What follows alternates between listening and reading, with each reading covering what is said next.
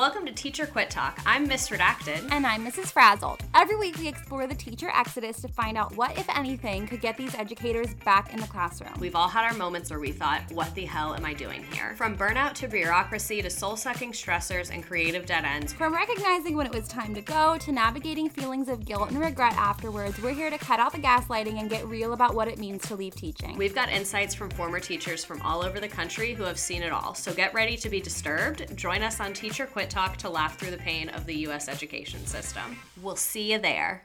Thanks to Storyworth for supporting Mueller, She Wrote. Storyworth is a great Father's Day gift, and it makes it easy and fun to share family stories with weekly emailed story prompts. Get $20 off when you subscribe at storyworth.com slash AG. And thanks to the app called Neighbors by Ring for supporting Mueller, She Wrote. If you want to help make sure your neighborhood is safe, download the free Neighbors app today. Go to ring.com slash AG to download from iOS or Android app stores. That's ring.com slash AG. My name is Renato Mariotti. I'm the host of the On Topic podcast, and you're listening to Mueller, She Wrote.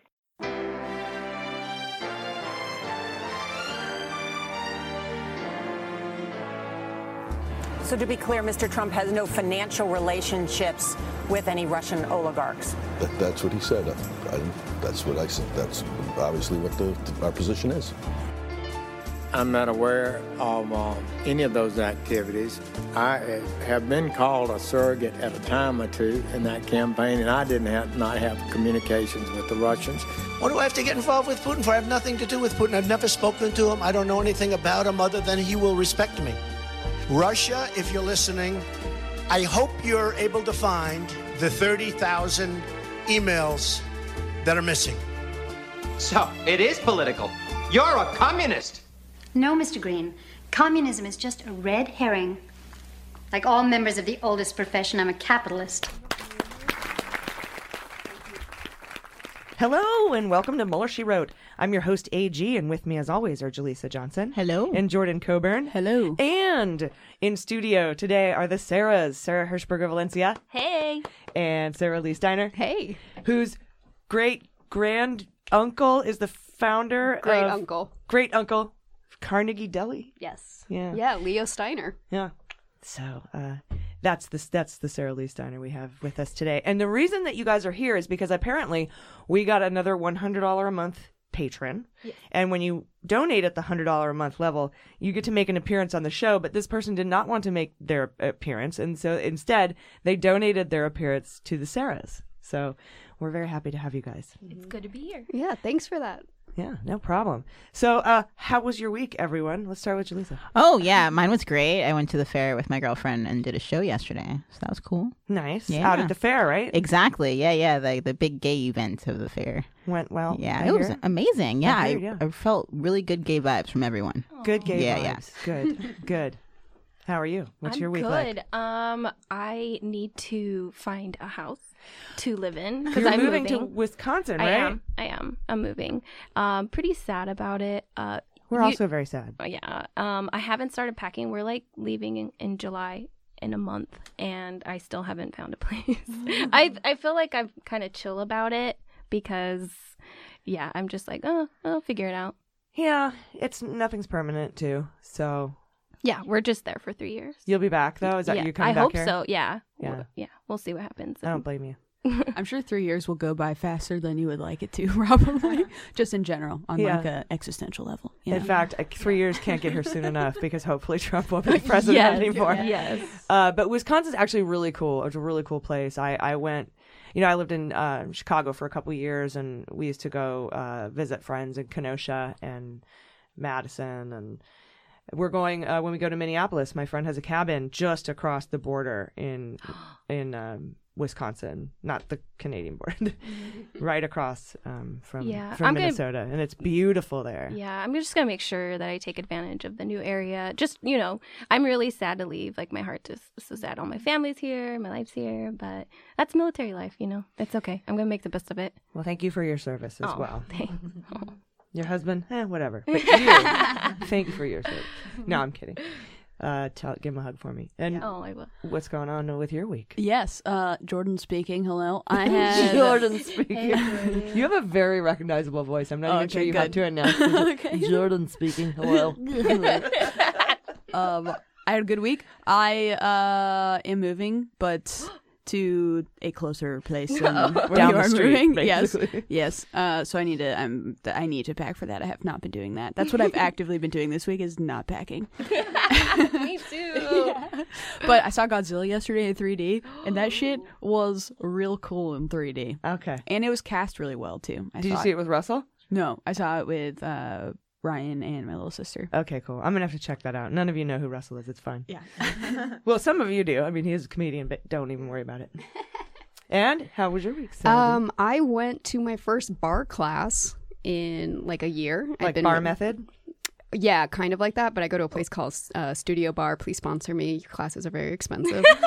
um, and I had to go to bar class, but I it's like the my local pub, and I just drink. Yeah, when I, I tell people that, and it also the studio is conveniently next to a Bevmo, so I can choose what kind of night I want to have. Bar class yeah. and then bar class. Yeah. um, but I went to my first class, and that was about two days ago, and I still cannot move, and it hurts to sneeze, and um, Right, they're core Yeah. focused a lot, right? it was everything. Like Yeah. it, it is painful just to be wearing a bra right now. Oh gosh. Just take it off. Just don't wear one. Eh, no, I'm okay. I'll leave it Yeah, on. everyone, let's just get naked right now. Yeah, and yeah, let's just we'll do it. all just do the show naked. We're gonna wink, get wink. so many more Right? subscribers.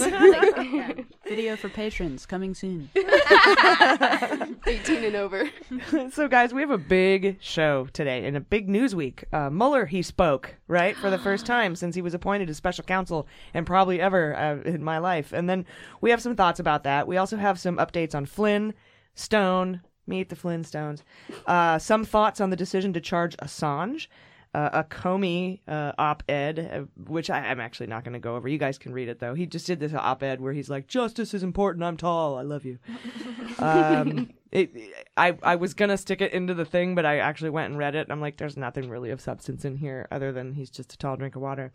so check that out uh, if you want, but we're not gonna cover it. Uh, some comforting words from Andrew McCabe. This was really important to me. I sent him an email because I was trying to figure out like, you know, with the whole counterintelligence uh, report, and um, normally what happens is that the FBI, CIA, and NSA would give a briefing to the Gang of Eight, like they did before um, the whole before Mueller was appointed, and they came in, and that's when Burr like ran back to the White House and told him all what happened. So I'm like, now who's left at the FBI? Uh, because we've lost the Comey Five, right? Ghattas, Bowdich, Rybicki, McCabe, and Baker, and then also Buente, if you want to get add him as the sixth. They're all gone. So now who's gonna who feels obligated under Barr, uh, you know, and then the FBI director is Christopher Wray to go and tell Adam Schiff, a Democrat, like what's going on with counterintelligence. I feel like who's going to do that? Who's taking care of us? And I, and I emailed McCabe and I was like, who's going to do it? I'm scared. And he was like, AG, don't worry, don't worry. There are thousands of amazing men and women in um, the intelligence community, and they're protecting you. So Mm. don't worry. And I was like, thanks, but who and when? And- That's really comforting. but it was nice Yeah. to get a comforting email from the former director of the FBI, uh, Annie McBabe. Uh, let's see what else do we have. Um, a new Cindy Yang Mar-a-Lago subpoena that uh, Jordan you covered that in the in the daily episodes this week. We have an astounding revelation about the 2020 census citizenship question. Jaleesa is going to go over that in the hot notes. Trump accidentally admitted Russia helped him and then deleted the tweet. that was so Russia, Russia, Russia. Sure, Jan. Um, that was a funny thing. We've got um, a great interview with the editor in chief of Yahoo News, Daniel Klaidman, and the co author of the book Russian Roulette, which we've covered here in our book club, Michael Isikoff. Really funny guys, hosts of Skullduggery, the podcast. And they're, gonna, they're in, in the interview this week, so you don't want to miss that. So uh, we premiered the new theme song for Daily Beans by They Might Be Giants for our patrons. Um, and that was this week. And patrons also, by the way, they get our newsletter, um, our show notes, they get pre-sale tickets and passwords to buy VIP, you know, tickets and pre-sale before they go on sale to the general public. They get daily ad-free updates, early releases of our exclusive special coverage of the Mueller report, um, the book club early, all kinds of thank you gifts, and all. It's like three bucks a month or something like that. And um, I think we just updated some of our gifts or something like that. Yeah, it's a we're working on that. Yeah, so we're working on that. But there, there's just some cool stuff you can get. So check it out. Um, plus, that is what our our you know our patron account is what pays for um, health care for our staff. So that's important. So check that out. Also, uh, thanks to our patrons for supporting women in podcasting. And you can head to patreon.com slash Mueller She Wrote for more information on that. Uh, and we're on tour. June 14th, couple weeks, we'll be in Minneapolis at the Parkway Theater. We'll be at the Philly Podfest in Philadelphia, June, July 17th. Uh, Chicago's Lincoln Hall, July 27th. And now we can announce San Francisco at the Independent Theater on August 30th. Uh, patrons, we, we will be sending out pre-sale codes for you for San Francisco, and all other shows are on sale to the public now. So just head to MuellerSheWrote.com for details.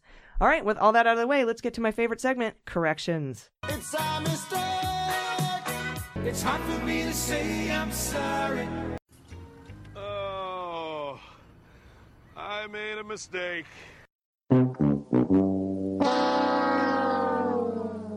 All right, guys, after hearing me regale you with stories about my bird murdering cat, we got a few emails from bird enthusiasts. And first, I want to assure you guys that my cats are not free roaming outdoor cats. I let Bruce Willis out into the backyard every now and again to catch some sunshine, but that's about it. But uh, this is when he caught the bird in question that I told you about, removed his wings carefully, left them. They're they're now in his little shed where he sleeps, bird wings and a squirrel tail and a lizard carcass. He's That's collecting. He's collecting. That's like brujeria stuff. Like he, he's he's ready to Jobu. do. he's just making a lift a curse on Yeah. someone or something. he's he's basically he's making it so he can catch animals easier, and it, ju- just keeps piling up. Uh, so yeah, he's not a full like free roaming cat, but you all gave me a great suggestion p- to put a bell on his collar so he can't do a sneak. So that's what we're doing. Uh, thank you for that suggestion. I recommend that all people uh, who are owned by cats get a, a bell on the collar. Also, please make sure the collar has some stretchy elastic so the cat can escape if it gets stuck on a branch. Try Bird Be Safe collar uh, at birdbesafe.com. Is that? did they pay you for that? No. Okay. That was free. uh, it, that's a bell collar. Yeah. What if the bird's last thoughts are just like, "I love the Christmas time." Yeah. They're relaxed by bells. Like, what if, what if a bell like makes them go limp? Like, oh. well, uh, then you know, I did my best.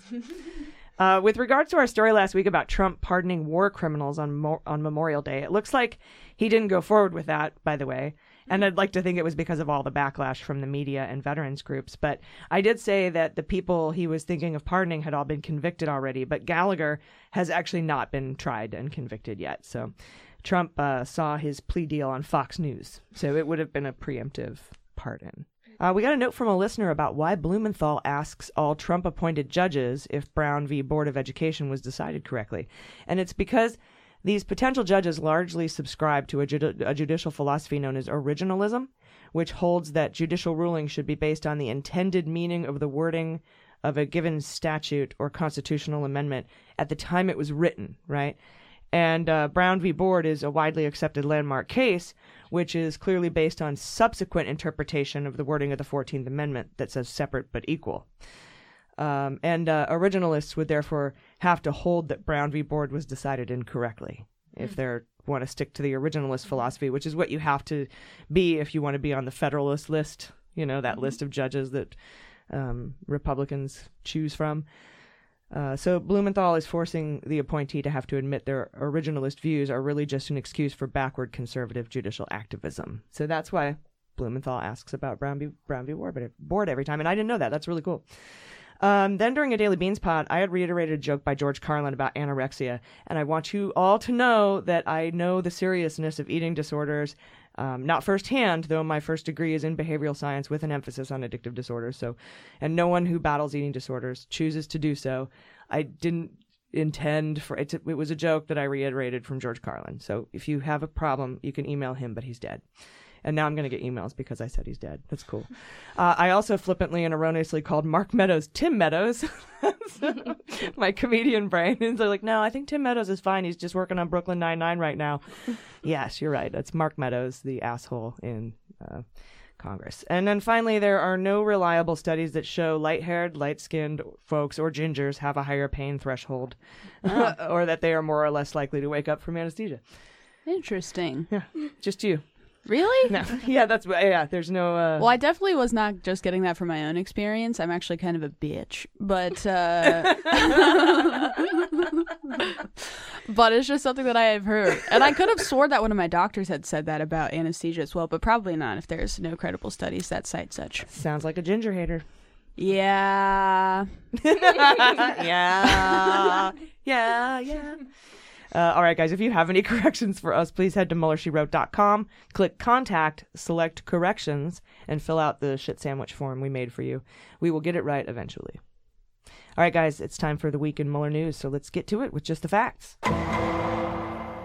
So, a news story dropped at the beginning of the week, and it lasted about three minutes because apparently someone saw a draft indictment of Trump in special counsel's office. But all that was dispelled in Mueller's public address, which we'll go we'll get to that in a minute. But not only were there no draft indictments, according to Peter Carr, spokesperson for special counsel, there were al- also no sealed indictments. As Mueller has said, a sealed indictment would also break the protocol uh, of the Office of Legal Counsel memo that is considered the longstanding policy in the Department of Justice that you cannot indict a sitting president. In earlier episodes, we thought that would be a way to stop the clock on the statute of limitations for obstruction, which is five years. Uh, and then, Jordan, you were wondering about something called tolling. Uh, which is where if something happens in a case that prevents the person from being indicted, such as a disability, the clock would be stopped. But that doesn't apply here because being president is not a disability. Debatable. Although it should be. Uh, nor is it listed in the exemptions in the tolling statute. So that's why tolling isn't uh, can't be applied here. But the statute of limitations clock only starts ticking when the subject stops criming. So if Trump keeps obstructing justice, all of the previous previous instances of obstruction related to the same, you know, genre or the same, you know, I guess act, the same subject, all of those can be uh, strung together, meaning Trump would have to get reelected and then stop obstructing justice by January 20th, 2021. and I don't think he's capable of that. So, or 20, yeah, 2020, 2020, January 1st, 2020. Yeah, he can't just quit that cold turkey, I imagine, because it's probably not going to stop. Try slow turkey. Yeah. I don't know. Chantix. Yeah, exactly. Uh, no, uh, so it's five years, and he would be out of office January 20th, 2025. So it would be January 20th, 2020. So 2020, 20. That's an easy, that's an easy way for you to remember it, stupid face, Trump. you got to stop criming on my birthday next year. Do you think that people will really be dedicated to charging him once he leaves office? Mm-hmm. You do think so? Mm-hmm. I will. I'll I go be a so. lawyer right now. just- I'll go. I'll go get. I'll Please- make a citizen's arrest. You got enough time to go to law school right now before 2020. That's true. And Actually, there's places, there's states. I think Vermont, you can take the bar without having your JD. Mm, that's true. I so think- we're moving I've to. Vermont. Hmm, yeah. So I'll be the next AG in Vermont. AG for AG. No? Okay. Um, but anyway, yeah, they can string all those crimes together. It's like how Mueller was able to charge Manafort with old tax and bank crimes because uh, Manafort kept criming through 2016. So the special counsel was able to roll all those crimes into the indictment. So keep keep doing your thing, buddy. We're excited for you. Uh, and two of the prosecutors this week in the Assange case actually argued against charging him with the Espionage Act or with crimes of espionage because of the risk to the First Amendment. Um, it's common, very, it's very common though for lawyers to argue when they're coming up with the, a case for prosecutors to disagree with stuff. Uh, but the Assange case illustrates that the Trump administration is willing to go further to punish leakers of government secrets than pretty much any other administration in history. Yet he was willing to pardon dudes for war crimes. But okay. So, you know, murder innocent civilians, fine. Um, leak government documents, espionage. Um, the case against Assange was not prosecuted by the Obama administration, but it was Jeff Sessions who urged the District of Virginia to take a second look. And as it turns out, part of the reason these two prosecutors were reluctant to bring charges, aside from the First Amendment concerns, is that they looked at his, they looked at, uh, at this thoroughly years ago and decided not to prosecute. And decided not to bring charges under the Obama administration. Longtime Stone associate Andrew Miller uh, lost his subpoena battle this week. Uh, or he either that or he just agreed to testify and did so this Friday at 9:30 in the morning. Testified for just over two hours about Stone mostly. I'm going to talk about this in a little bit, but more during the Fantasy Indictment League later in the show because we have some. We got an indictment this week. A lot of you don't know. It's going to be a surprise. I can't wait to tell you. It's related to the Mueller case. Uh, also, this week, federal prosecutors in D.C. have subpoenaed both uh, Mar-a-Lago and the Trump Victory Fund hmm, uh, for records related to Rub and Tuglican Cindy Yang. That's what I call her. If you forgot, she's the lady that owned the massage parlor in, in Jupiter, Florida. Uh, Jupiter. I just I love that name for a town. Uh, Jupiter, Florida is one of the center places for when carnivals started up. It was like where like freak shows. It was one of those locations where there was a lot of freak shows back in the day. American Horror Story um, has one of theirs set in Jupiter, Florida. I remember that. So Oh, that one is Jupiter? I'm, I'm like ninety percent sure. The clown one? Yeah. Oh, why? did- I wonder why it's called Jupiter. Because it's crazy. It's Florida. It's yeah. it- everything's crazy there. But every time a Florida man does something, it's probably in Jupiter. Mhm. I get you. uh, so anyway, um, she's the one that uh, Robert Kraft, owner of the New England Patriots, was arrested for frequenting her massage parlor. Hmm. Uh, she also not only took photos with folks like fuckboy Matt Gaetz, but she took photos with Chinese businessmen and sold them for access to Trump at fifty thousand dollars a pop. Uh, might be a good idea to put her on your fantasy indictment draft sometime soon. Do you think fifty thousand was more or less than what they paid for the massage? Way more. Okay. Yeah. Just uh, I'm like maybe it was a really good massage. or Apparently was, it or was was. it a package deal? it was like a weekend retreat. yeah, probably. it's a whole resort, right? And they just use like gold instead of stones on your back. That's probably a fifty thousand dollar massage right there. Yeah. And then you get to keep the gold after. That's your payment. Ooh, yes. if anyone's hella rich and wants to take this idea, I think Saralee needs at least like two percent, maybe, of the revenue. I'll I'll take one Um, student loans are you know the interest rates are going up, so I just had a whole movie scene in my head of somebody sucking gold off somebody's dick and then having gold lipstick on at the end. Oh. like uh like what's her name in BASEketball where she sucks the chrome off of a something and then she anyway. eh. And then she lays some carpet, like literally she gets down and starts laying carpet. Like they do all these sexual innuendos, but she literally does them. Mm-hmm. All right. I haven't seen the movie. Sorry. Oh, it's so good. You need to see BASEketball. Yeah, I've seen the first like twenty minutes. It's I know it's iconic, and I don't know why I didn't finish it. It's so good. You probably fell asleep. I fall asleep during that a lot, unfortunately. It's so good you'll fall asleep. That's my uh, plug for the movie. Uh, you saw it. What would you see? Godzilla in 3D. I'm so excited to see that. Yeah. All right, so an explosive, explosive story dropped this week, basically proving that Republican redistrict redistricting is totally racist and motivated solely for the purpose of disenfranchising Democrats, mostly people of color. Jaleesa, you have that story for us later in Hot Notes.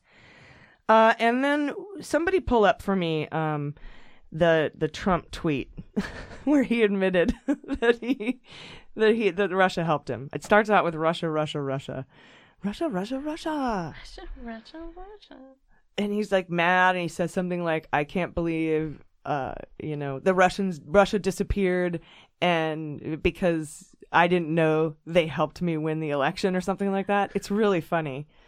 And then he he misspelled something in it and then retweeted it and f- corrected the misspelling but left the part where he admitted that russia helped him and then eventually he took the whole tweet down and now he and then he came back on a news conference and said i didn't say that um, no one helped me get elected. You know who got me elected? I got me elected. It was me. Yeah, not voters or anything.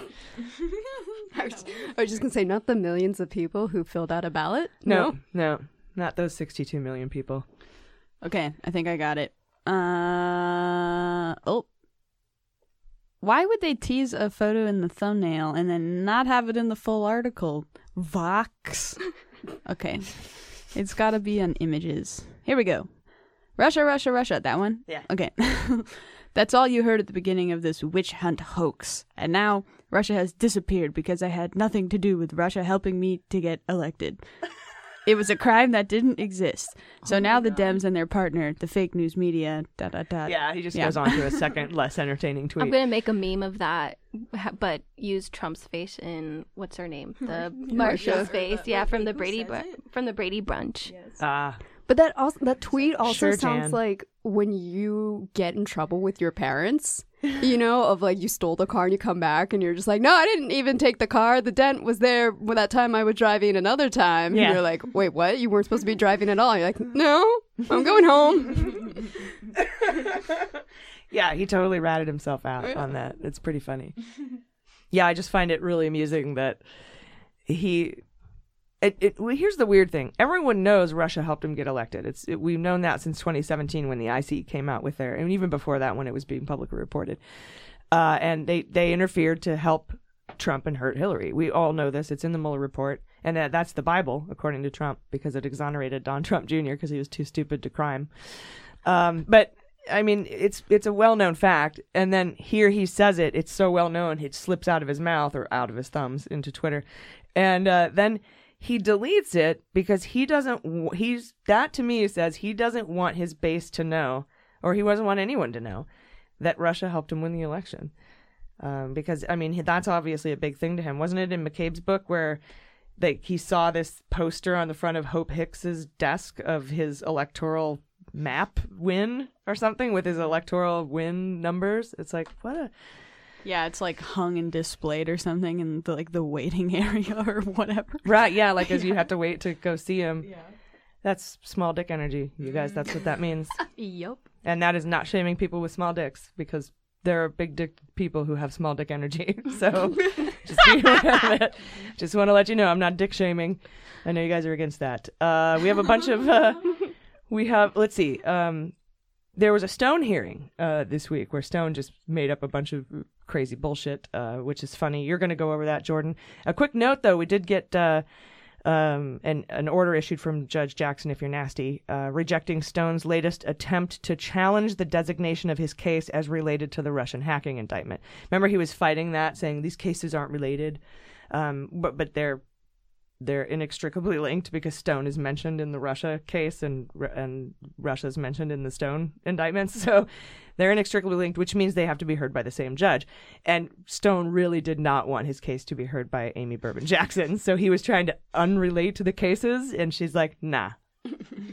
so the judge, she's going to continue to be the judge. So that's good news. And then you're going to tell us about how fucking annoyed she is by this a little bit later on. Have you guys ever like played the what was that OutKast song where he's like, "I'm sorry, Miss Jackson, I am for real." I feel like that's perfect now because of him. Yeah. Oh, yeah, we're gonna have to. Never did I mean to make you cry. Oh, that one. Yes. I apologize a million times. Yeah, okay, I know that one. That's Yeah, right. I'm I forgot surprised it we was Miss Jackson that. in that. Yeah. Yeah, I'm surprised. Yeah, I think though, I think someone did a parody of it, of Trump uh, Mm. singing it, Mm-hmm. didn't they?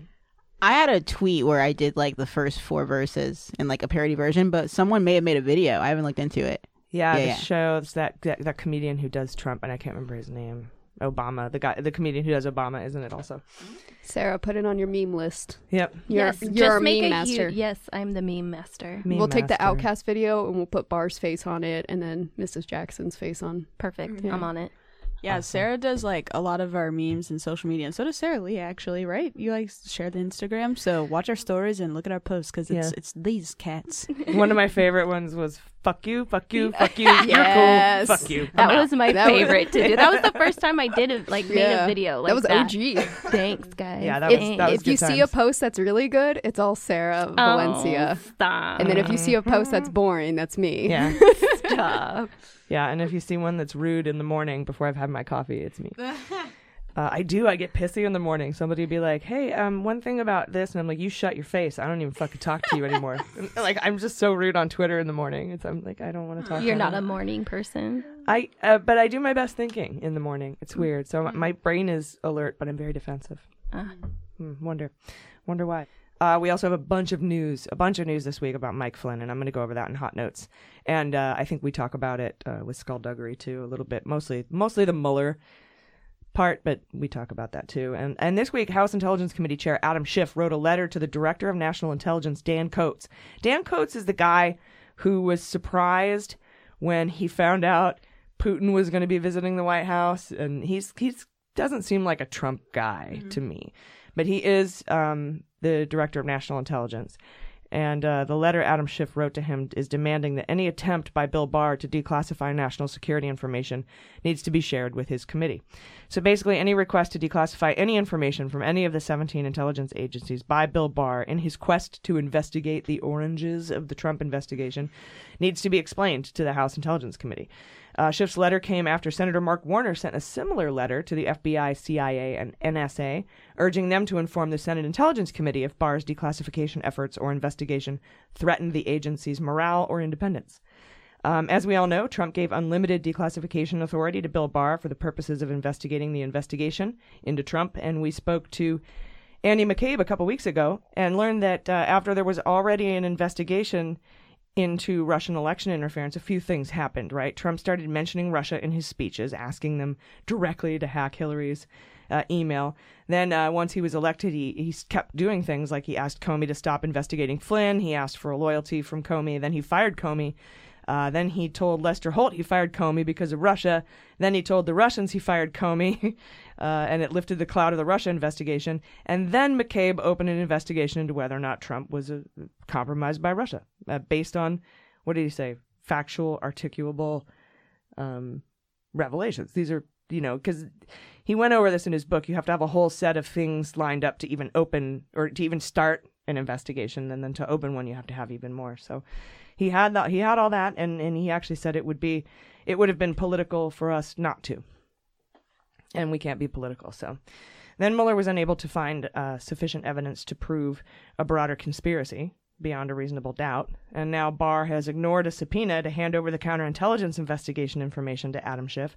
So it makes sense that he wrote this letter instructing uh, the DNI to inform him of any D-class efforts made by Trump uh, and the Trump Trump's Attorney General.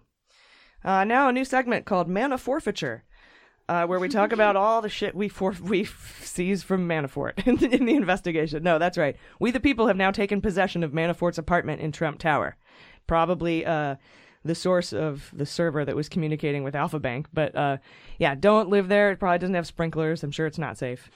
Um, it's probably got like really awful brass fixtures. Like just ugh, I just don't even want to. You should put it on Airbnb. Airbnb it. That would be great. Yeah, we were thinking about. Um, somebody said we could turn it into a blind rehab center because Trump refused to put braille in his in his uh, tower, saying blind people would never live there. What a dick move! How did he not get an ADA lawsuit from that? I don't know. Gosh, he might have, and then maybe he was forced to put braille in there. Now he just hates blind people because of it because they cost him money. Po- yeah. It's pretty stupid. Actually, probably he had he hired probably a blind rehab work group to put the braille in and then stiffed him on the bill. Mm. That's probably what happened. So on Airbnb, would this be called the Treason Tower? Yeah. Yeah. Treason Tower. Get to- What which what would be like the gift? that You we you give can come. people? Oh, you you get to pee on the bed. That's Ooh, it. It's a it's a literal waterbed. Everyone just comes up and takes a shit in there and just Cool. leaves. Just out of the- so it's essentially a hobo den. I think also like when you get there, you should probably get like I don't what are like Russian vodka just everywhere. I don't know, and like a Yeah. bear. Yeah, a like bear's one of in those there. like teddy nanny cams, the teddy bear nanny cams. like just oh. randomly. Yeah. I don't want to watch people shit. In the but it's only like a weird angle, so you can't quite see the face because it's a little too Yeah, far like, away and and it's pretty eye is, like, grainy. but it kind of looks like, Like- the cheekbones. Yeah. you guys have seen the video, right? yeah. and he's like in a weird chair far away. Like, why? why is there just a random chair there? Wait, which video? The like supposed video of him doing the whole like peeing thing. I didn't know that that existed. There. Sorry. Yeah. Ugh. We're, we're sharing a microphone, so we're trying to They not almost butt just heads butted right now. heads. Yeah. It was Yeah, bad. just try not to make out with Jordan right now. Turn this into an ASMR. Make out, Kiss, make out, make out. No, there's like if you Google, I think I found it on a weird like Chinese website or something. Um, I where not googling anything to do with that ever. it wasn't like I intentionally Googled it. I think I was Uh-huh. Googling something else, and then the video was like, here's the video. And I was like, all right, I see you, Google. and I played it, and it was like, you know, it's 2018, or when was this, when was it filmed? We're past, you know, like, it looked like it was filmed on a Motorola The Razor flip 2015. phone. Okay, but even so, like our technology is way better than that. This person was living in like flip phone era with the most pixelated image. None of the lights are on. The camera is like Like the Pam and Tommy tape is clearer. yeah. And it's like 30 feet away. There's a dude in a chair, and they're like, that's Trump. And you're like, it kind of looks like a bad Trump impersonator, but it could be him, but you're not really sure. And you're just like, uh. Now your Google ads are gonna be all like weird. Oh, they are. yeah. I get a lot of like Russian things, in Yeah. the, and then it's like, um, and then I get a lot of like, make your penis larger, and I'm like, I don't have one, but okay. So Take goat pills. yeah, I'm just like, mm, there must be a correlation between these two videos. Oh lord, yeah, and that's probably what it is. People who watch those videos need bigger penises. They have small dick energy the, for sure. The next Google search is penis enlargement. oh my gosh. All right. Uh, no emails. That was Saralee Steiner. Uh, yeah, just throw that name out there. uh, and so anyway, this apartment, you guys, it's uh, it's worth forty-two to forty-five million dollars. Uh, that's just, just asset forfeiture from Manafort alone, making the Mueller investigation the most profitable government program since tariffs on Mexico. uh, which actually is not a profitable program. Tariffs on Mexico cost us money, not them. So whatever. Not my avocados. I know our avocado. Yeah, you all are worried about cars. We're worried about avocados here in California. Although we do we do grow some here, But not enough. not nearly enough. But we're Never gonna enough avocados. we're gonna hoard them. That's that's what we should do. It, we just California hoards all the avocados till the red states apologize for all their bullshit. And then w- once they allow abortions and build more abortion clinics, we'll hand over the avocados. Actually, I don't think they eat avocados down Yeah, there. Yeah, you're right. Fuck. They're probably like, Ah. ew, it's green and mushy. No. Yeah. that sounds like a fruit That's a and fair or vegetable. assessment. I'm not gonna eat that. Yeah. Maybe we can we I mean, don't we supply like most of the almonds and I'm trying to think of something C- meat, right? We have we have a lot of cows here. Uh, but mostly it's in the Well, they can go hunting there for their own meat. We've got the almonds, but they're definitely not a people who drink almond milk. No, um, that, right. That's more of us. That's our bougie lifestyle choice. I wonder if we're more lactose intolerant or just intolerant in general. yeah, exactly what I was going to say. Our bougie, yeah, we're, it's pretty bougie, that's for sure. But if we hold back, like, I don't know, bullets, are there any bullet manufacturers in California? Mm, Or, probably. Sure, yeah. We don't even have a Cabela's in this state, so yeah. What I love, like when people, when they're, you know, the first talk about the avocados, like I was like, oh, everyone's all like worried about avocados. I'm like, hey, there's kids in cages. Just Yeah. saying, just saying. just But the saying. avocado, Sarah. Oh yeah. Oh, priorities. My bad. Exactly. And and and please understand that even if we don't report on the kids in the cages every week, it's not because we don't think it's important. Oh yeah, we live in San Diego. We see it firsthand. Yeah, that's true. But you know, a lot of people aren't- don't know that, or they aren't familiar with the fact that, or you know, if they're just coming in and listening to our show for the first time, they don't know that we've been screaming about it up until this point. So we do, we do sometimes get emails about that, like, how can you talk about avocados when, you know, children are dying? And it's like okay. because life is so sad right now that you have to laugh. That's very true. Yeah. And so avocados are funnier than children dying.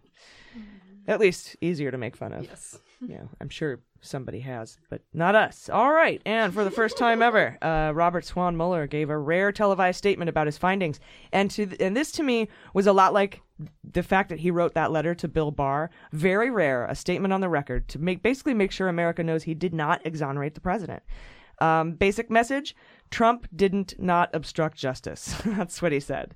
Uh, and read my fucking report. That's basically the, the two main takeaways. Fortunately, you can listen to it uh, in the Mueller She Wrote um, special coverage episodes every Thursday evening, the Mueller Report. You don't have to read it. You can listen to it. Or you can get it free on Audible or download the PDF for free or buy it on Amazon if you prefer to have a book in your hand.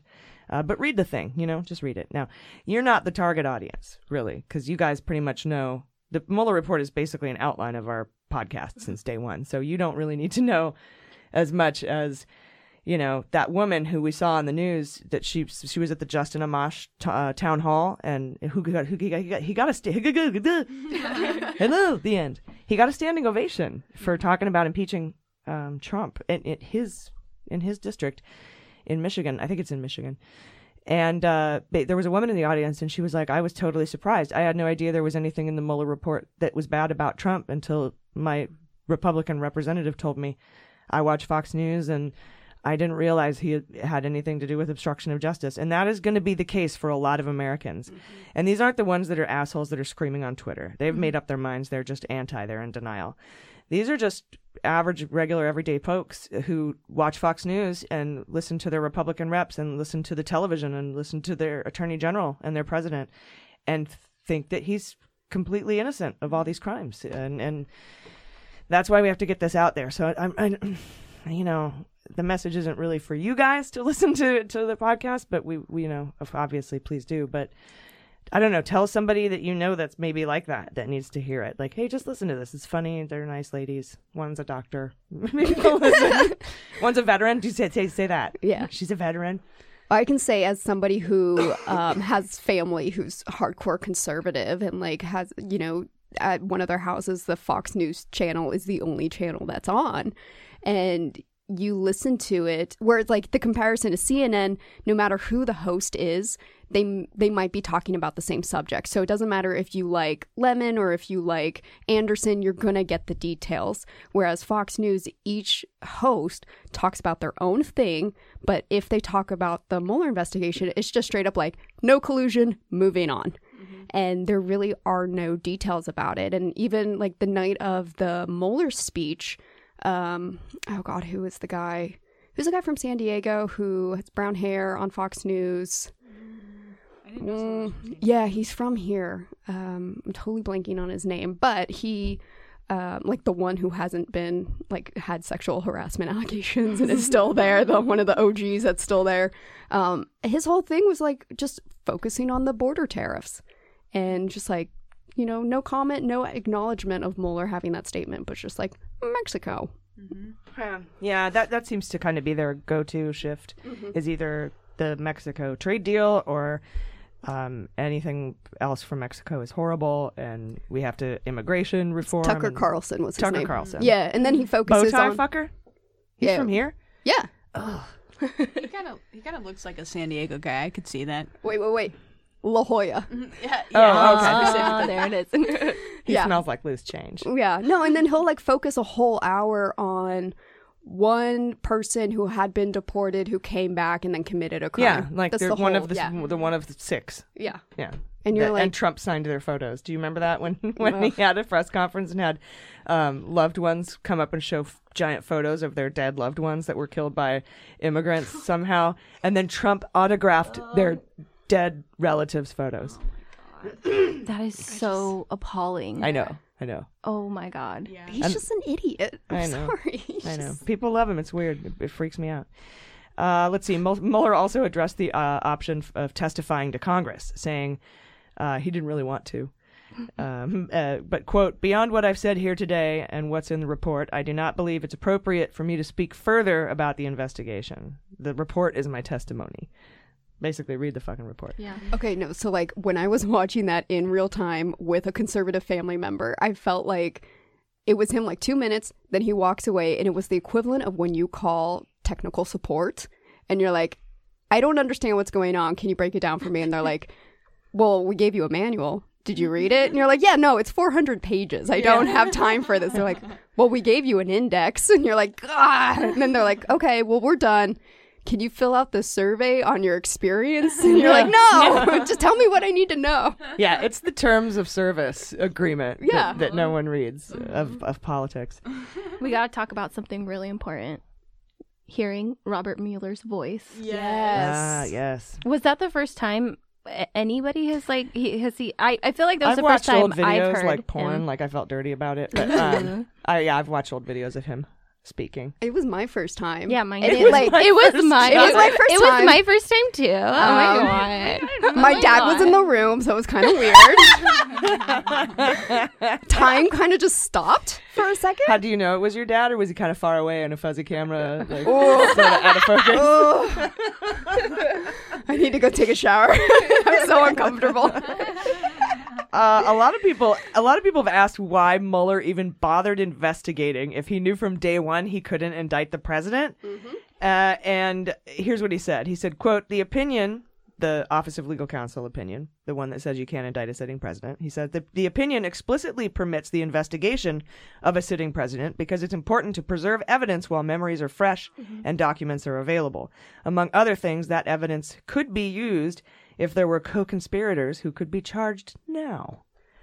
Hmm. And to quote my conservative family member, they knew they weren't going to get far from the get go, but they wasted their time and they wasted our tax dollars. And everybody who got indicted was just some BS tax charges because anybody can have issues with the IRS because the tax code is so complicated that they can get you if they really wanted to. Blah, blah, blah. And I was like, okay.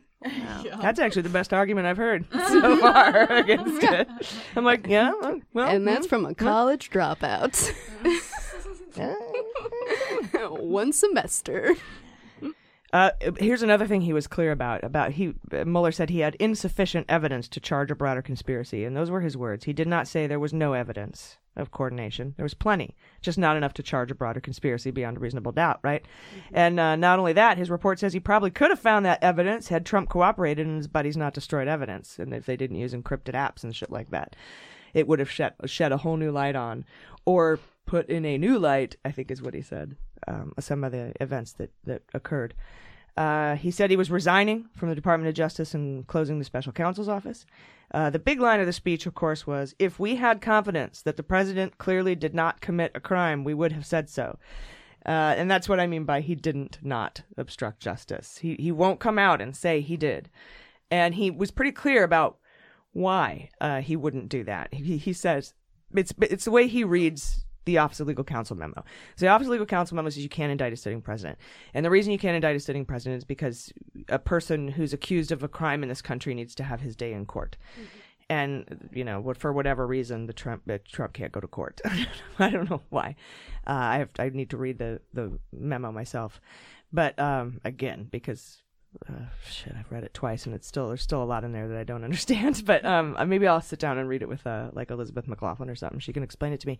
But his point, and he said this, is that even even short of indicting the president, even if I just say he committed a crime, the man would not have the opportunity to defend himself uh, in through legal means because you can't indict a sitting president. So that's his read of the OLC memo, and that's why he's and he's just super conservative, and we knew that about him already. So that's pretty much um, why he's not even So- saying he committed a crime. So basically, kind of that sentence, I remember I had to reread that. A lot of this stuff I had to like reread all over again. I kind of wanted like make my like make my own like just like dumbed down version. It's like, Mhm. hey, basically what he's saying is that he's shady, but we can't and we can't do anything about it. Mm-hmm. Yeah, That- yeah, pretty- that's that's kind of like It's basically how I interpreted it. Well, it's honestly like we listen to the podcast and like we work with you guys, so we know what's like going on. But then Right. Sarah and I are just like, so what they really mean is like this fool. This- like okay, break it down dude, even yeah. further. 'cause Yeah, we're yeah, just yeah. like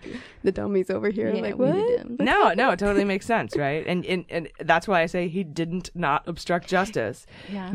Because he didn't say Trump obstructed justice. Well, he did. He just took him 200 pages and a bunch of evidence, is what he said. He just handed over the evidence that he did, and he even handed it like in order to obstruct justice, you have to have three things for each occurrence. You have to have the obstructive act, and then something about a nexus of something, and then a, another thing, intent. You know, and he he actually spelled out all the, he, that all the requirements that you need to charge someone uh, with that crime that you know to meet the threshold Yeah. uh, of not only being able to indict but have that indictment stick or that charge stick to someone so by the rules of federal criming or something Yeah, I really learned the importance of words with this whole investigation. Like I've always known words, what you say is really important, but every like everything is so strategic when they're talking about this stuff and I just thought like I'm just really like I always knew words were important, but just from all of this it's like wow, you know, I really need to be careful with Mhm. what I say and how I say it. Yeah. Yeah. So on Trump's last day, as he's like handing over the keys to the White House to the next person and is walking out, the second he gets off those steps, can they indict him finally? Mm-hmm. Oh. Oh, I can't wait. That would be so magical. Of like, you know how they do the big ceremony of like the turning over of the house and everything, and then like, mm-hmm. what if Mueller just pops out of the limo that's there to pick him up, and he's like, "Bitch, got you." Just grab him and take him into the shrubs. Yeah. My precious. I found you. They hand him a Tiffany's box and he opens it and it's like handcuffs. You've been served. What if, what if it was a Tiffany, but it says "Return to Mueller"? Oh, if found. Yeah. Oh, that's good. Uh, let's see. He also said, "quote When a subject of an investigation obstructs that investigation or lies to investigators, it strikes at the core of the government's effort to find out the truth and hold wrongdoers accountable." That right there is, is saying the bitch obstructed justice. Why would he be talking about what obstruction of justice means if he didn't obstruct justice? Um, he also said the Constitution requires a process other than criminal justice system, other than the criminal justice system, to formally accuse a sitting president of wrongdoing. That's Jaleesa. You're tossing the mic to Papa Doc, co- tossing the mic to Congress, basically like, hey, on you, both. Here's your job now. Fi- you know, figure it out. Um, and to me, that said, all right, you guys impeach him. Yeah. That's up to you guys, you know. But he, of course, he can't say that. He's apolitical, right? He has to remain totally neutral. Um, but just the fact that he made this statement and said things like, I did not exonerate the president, co conspirators can be charged now, obstruction strikes at the core. Like, just that he's saying these things was pretty f- amazing to me that he even just came out and did it. He was clearly so pissed Mhm. uh, at Barr for mischaracterizing his findings that he's like, all right, I'll fucking make a statement, but I don't want to, mm, you know. I can't appear political. Go give your grandma a hug. I don't want to. No.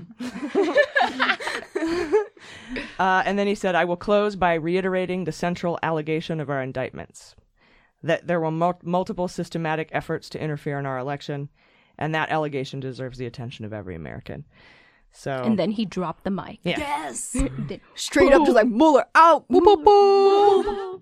And then Trump had a temper tantrum about uh, Mueller's public statement. He said to reporters that Mueller is conflicted. He's massively conflicted. Uh, he wanted to be my FBI director, practically begged me to be the director, and I didn't hire him, so he treats Donald Trump unfairly. Just kind of referred to himself in the third person. Oh my god. Uh, he's conflicted over uh, golf property membership fees. Uh, he's t- conflicted, just massively conflicted. And then he called the members of Mueller's team the worst people in the history of the world. Really? The worst? the worst. In the history of the world. Wor- worse than the Nazis? Okay. All right. They're- The bar is low. You, oh god, so much to say, so little time. right? I, I could spend the next three hours listing off worst people. But could you imagine if he became the FBI director? Like, what if he was begging to do it so he could get insider access? That would be fun. Oh, that would I be don't amazing. think Robert Mueller begs. No, Yeah. no, and I feel like he's a little too ethical in terms of like if he had Oh, gotten yeah. the job, he wouldn't have necessarily like turned over his No, he boss. have done anything. But still, like, woof, if there was a little bit of unethicalness in him, Get it, ladies. All right. Um, but uh, Christopher Wray has said he's the current FBI director installed by Trump. He said like, no, we're not spying. No one's spying. Shut up. You know, I mean, he's like, fuck you. And so he's already kind of like done Dunsky with Barr and Trump, but he, you know, he's there, and he's definitely a conservative, definitely a Republican. So. Uh, let's see. Trump also tweeted. Uh, we talked about this earlier. The Russia, Russia, Russia tweet. Um, it's just so sad. Uh, and you know, he's he's pretty much reeling from Mueller's statement. Trump. He's just so incensed because even though we all knew Mueller didn't exonerate the president, no one had said it live on television for everyone to hear, and that has garnered so much attention uh, as the Mueller statement um, did, and that's why we need to get an op- we. Uh, for me, this is why we need to open an impeachment inquiry. Get Mueller, McGahn, Donaldson, Annie Donaldson, any series of legal experts and former prosecutors to testify in publicly televised hearings. It's so important just to get it on television, so that people like that woman at the at the Amash rally hear it. You know, and uh, uh, you know, unfortunately, it won't air on Fox, which is well, I mean, the the beauty of the Mueller speech is that it's short and it's concise. So, you know, people can go out there and they can listen to the whole, like, what is it, three minutes essentially? They can listen to the whole. eight minutes. It's eight minutes? Mhm. It, it still felt too long. it still felt too short. I got four orgasms in, so it was eight minutes. No, oh, I'm man. Woo!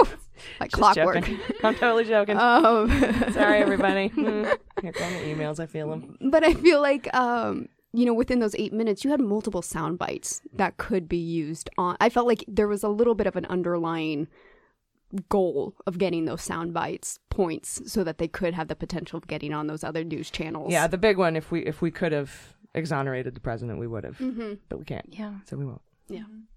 I'm still paraphrasing because his wording is so precise. You're, yeah, it you're is exactly very, right. Very precise. Uh, and then it seemingly to try to calm Trump down, um, Barr told ABC that he disagrees with Mueller's statement that he made on television, saying he could and should have made the determination about obstruction, but dropped the ball by not doing so, thereby leaving the Attorney General and Snoop Dogg no choice but to draw their own conclusion without having even looked at the underlying evidence, which Barr himself admitted.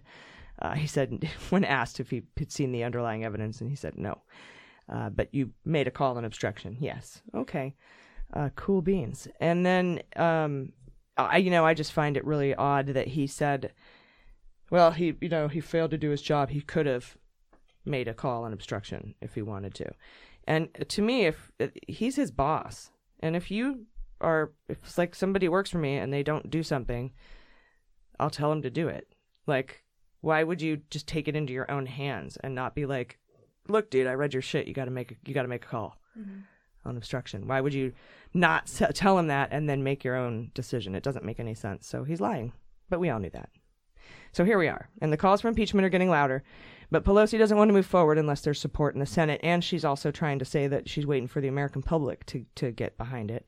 Nadler said that too. Uh, and I don't get that at all. Like, I don't think for one second the Senate, first of all, will ever vote to convict or remove Trump. But that's not why impeachment inquiries should be opened. Not you don't you don't open an impeachment inquiry only if it's going to be successful, right? Like cops don't arrest someone uh, only if you know they're going to eventually be able to put him in jail. Like that's not how it works. No, but isn't that kind of the goal of the arrest? And I mean, Pelosi's been around the block enough that she remembers the Bill Clinton impeachment process, and it is very time consuming, and it it's it's a lot of work to go through if you're not going to get the the end result you want. Yeah, but you, we need to go through that work to get the information out to the public. And if you Mhm. don't punish the president through impeachment, which is the only way he can be punished, uh, then you're basically telling all future shithead presidents to go ahead and do whatever you want, crime all crime all day. We're not going to hold you accountable. I think it makes us look weak Mhm. too to our enemies. Yeah, I feel like I'm just really disappointed in how like just just seeing how much corruption happens. Um and you don't see a whole lot of justice that goes along with that. And I I don't know sometimes I get like just really sad about that. Like I just I'm like I it makes me not have faith in the American justice system. Because it's just Yeah. to me it just seems like well if you're rich then you can get away with every with whatever you want because if if there were anybody else to do what Trump did they would be they would be indicted Yeah, for sure. Uh, it is uh, depressing, and I think uh, I think uh, both Comey and McCabe covered this in their books. After 9-11, all of our money went to counterterrorism. None of it goes to white collar crime, and even when it does, you know, Manafort what got four years Mm-hmm. for Yeah. stealing millions of dollars from the American people and sorry I didn't mean to be a downer money. on that Get out. No. okay bye um, but you know, we I think we need the legal standing um, of an impeachment inquiry in the House to enforce the subpoenas and get the materials that they need to investigate. That's another thing. When you when you open an impeachment inquiry, it doesn't mean you're going to impeach or drop articles articles of impeachment. It just means you're investigating. When you open up that inquiry, you effectively turn the House into a grand jury, and so the subpoenas have more durability. Oddly enough, you know, you would think a congressional subpoena would ha- like stand on its own as being something forceful, but you do have more of a legal standing to get those subpoenas through the court system faster and, and so forth. So, what subpoenas do you think would still need to be done after the Mueller investigation? Like, how much are there holes within the Mueller report that we need to further investigate? No, we just need to get it on TV so people can figure out what's in the Mueller report. No one's going to read that. Hmm. Except us. the nerds Except in here. everyone's listening, yeah, and all of us. But um, yeah, it's just we just need to get it on television.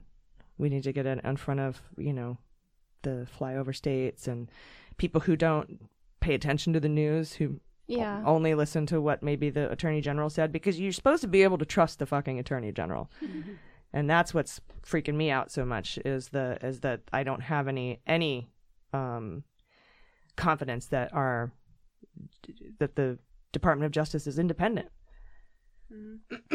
That's what scares me.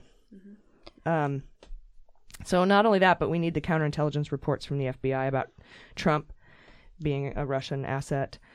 Uh, and opening an inquiry, like I said, doesn't mean you even have to draw up articles of impeachment. It's just an investigation that has the word impeachment in it. but you know, it also gives the House the tools it needs to stop fucking around, uh, basically. But I, I think, Jaleesa, you brought up this point last week where you were talking about.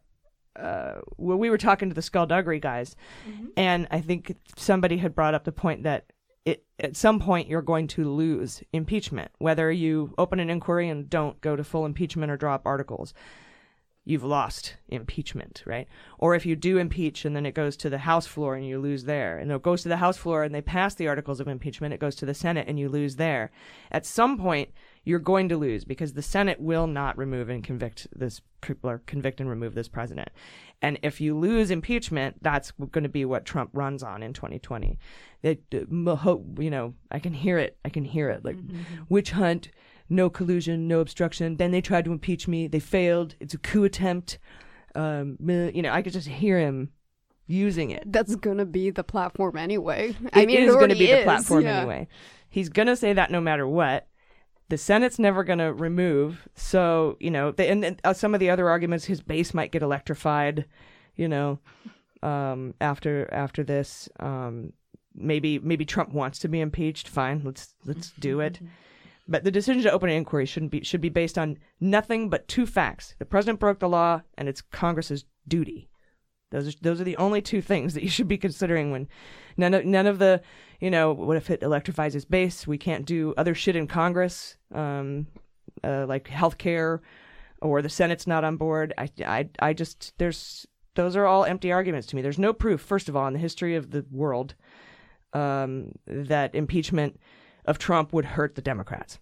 Secondly, we can we can do other shit while we run an impeachment inquiry. And not that it matters because Turtle Dick Mitch has blocked every single bill that the House has passed. So even if we write bills, they're, he's not going to even bring them to a vote in the Senate. We can't get anything done until we over until we flip the Senate in 2020. Come on, do it.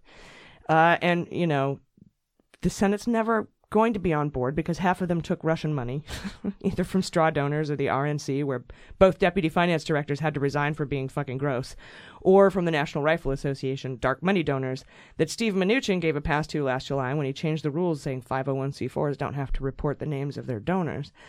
And he's under investigation by Tish James, by the way, in New York for that right now. So that's cool. Yeah, Tish James filed that thing like, hey, Mnuchin, I asked you for a bunch of documents about why you decided to change your policy on NRA not having to name their donors. You never gave me anything. I'm fucking suing you now.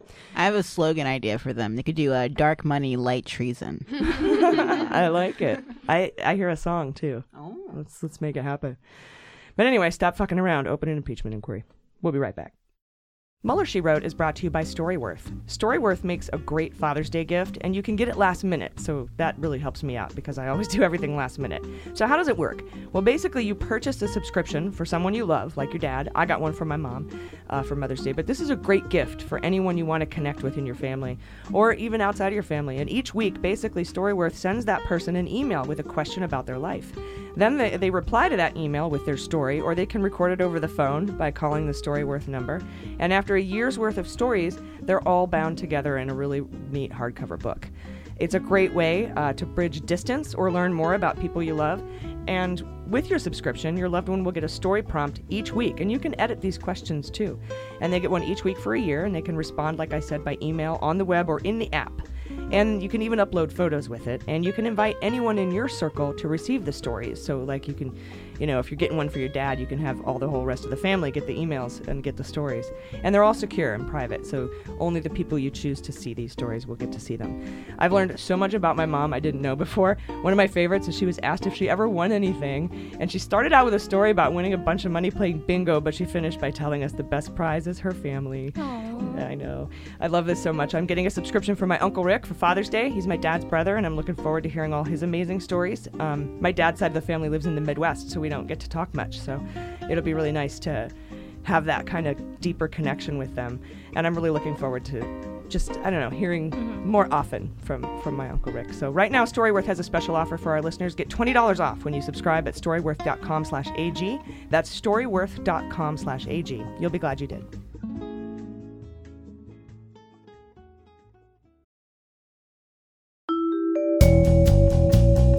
So, Renato, do you still have your own podcast? Yeah, it's complicated. What's so complicated about a podcast? That's the name of the podcast, remember? Oh! Will you still be exploring topics that help us understand the week's news? You bet. But we'll have a new name because we're going to be working together to explore complicated issues that are dominating the news. Working together? Yeah, you're hosting it with me, remember? Oh, right. Wait, does that mean our podcast is going to have a steam mop segment? Let's not get carried away. But we'll discuss hot new legal topics, so check out our new episode coming soon to everywhere you get podcasts as well as YouTube.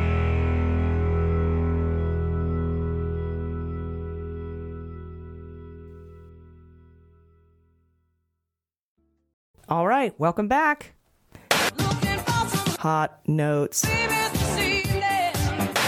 All right, guys, welcome back. Before we get to hot notes, I just wanted to thank the Sarahs for coming in. They got to head out, so we're going to say bye to them. Bye. Bye. Thanks for having us. It, this is really cool. This is the first time I'm like in an actual like legit microphone. Legit podcast. Strong podcast microphone. legit. I guess we did. I guess we're pretty legit. Yeah, I'd say so. Totally not just like in a random room in a house with curtains for soundproofing. No. And a cat. And a cat that's snoring by my foot. No. Yeah. Oh, is he snoring? Yeah. Oh. He snores pretty loud. We got to get a microphone on him. You're right. Yes, a little like Patreon bonus. Just ASMR cat. ASMR cat. So where can uh, where can our listeners find you guys? Um, they can find me on Facebook and Instagram. My Instagram handle is sh underscore Valencia. So you guys, if you want to follow me, that's how to find me. Yeah. And what do you do for our show? I'm behind the scenes, obs, um, and I do Obs.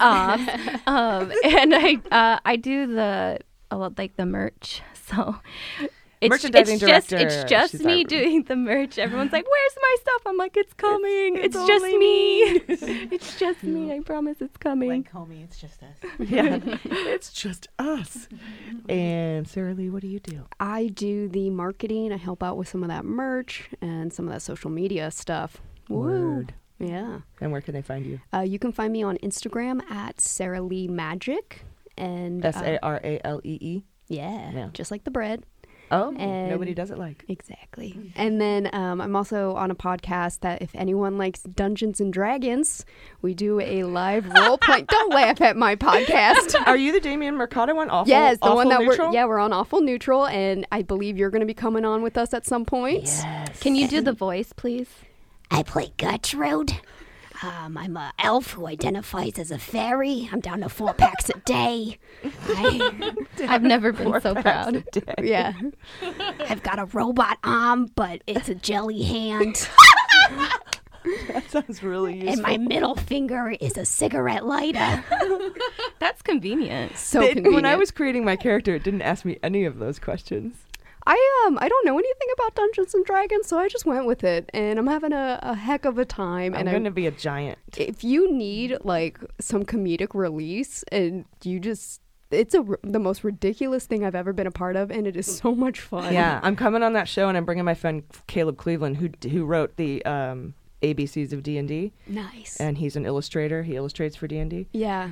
um, like the actual, not just Mhm. like in his spare time with his No, pet like tarantula. those- Like, he like he draws for them. They're, and the the art's amazing. Yeah. So that look out for that. AG will be coming. I think maybe Jordan will be coming someday. Awful neutral. Yes, I got intimidated by the character creation time, like amount of time that that would take. But Damien's reassured me it doesn't take that much time, so I'm just gonna go through it and do the thing that it sounds like you've already done. It Took me like maybe ten minutes or so. Oh, that's not bad at all. Yeah. Okay, I was thinking of me spending like an hour sitting there, like trying out new voices in the mirror or something.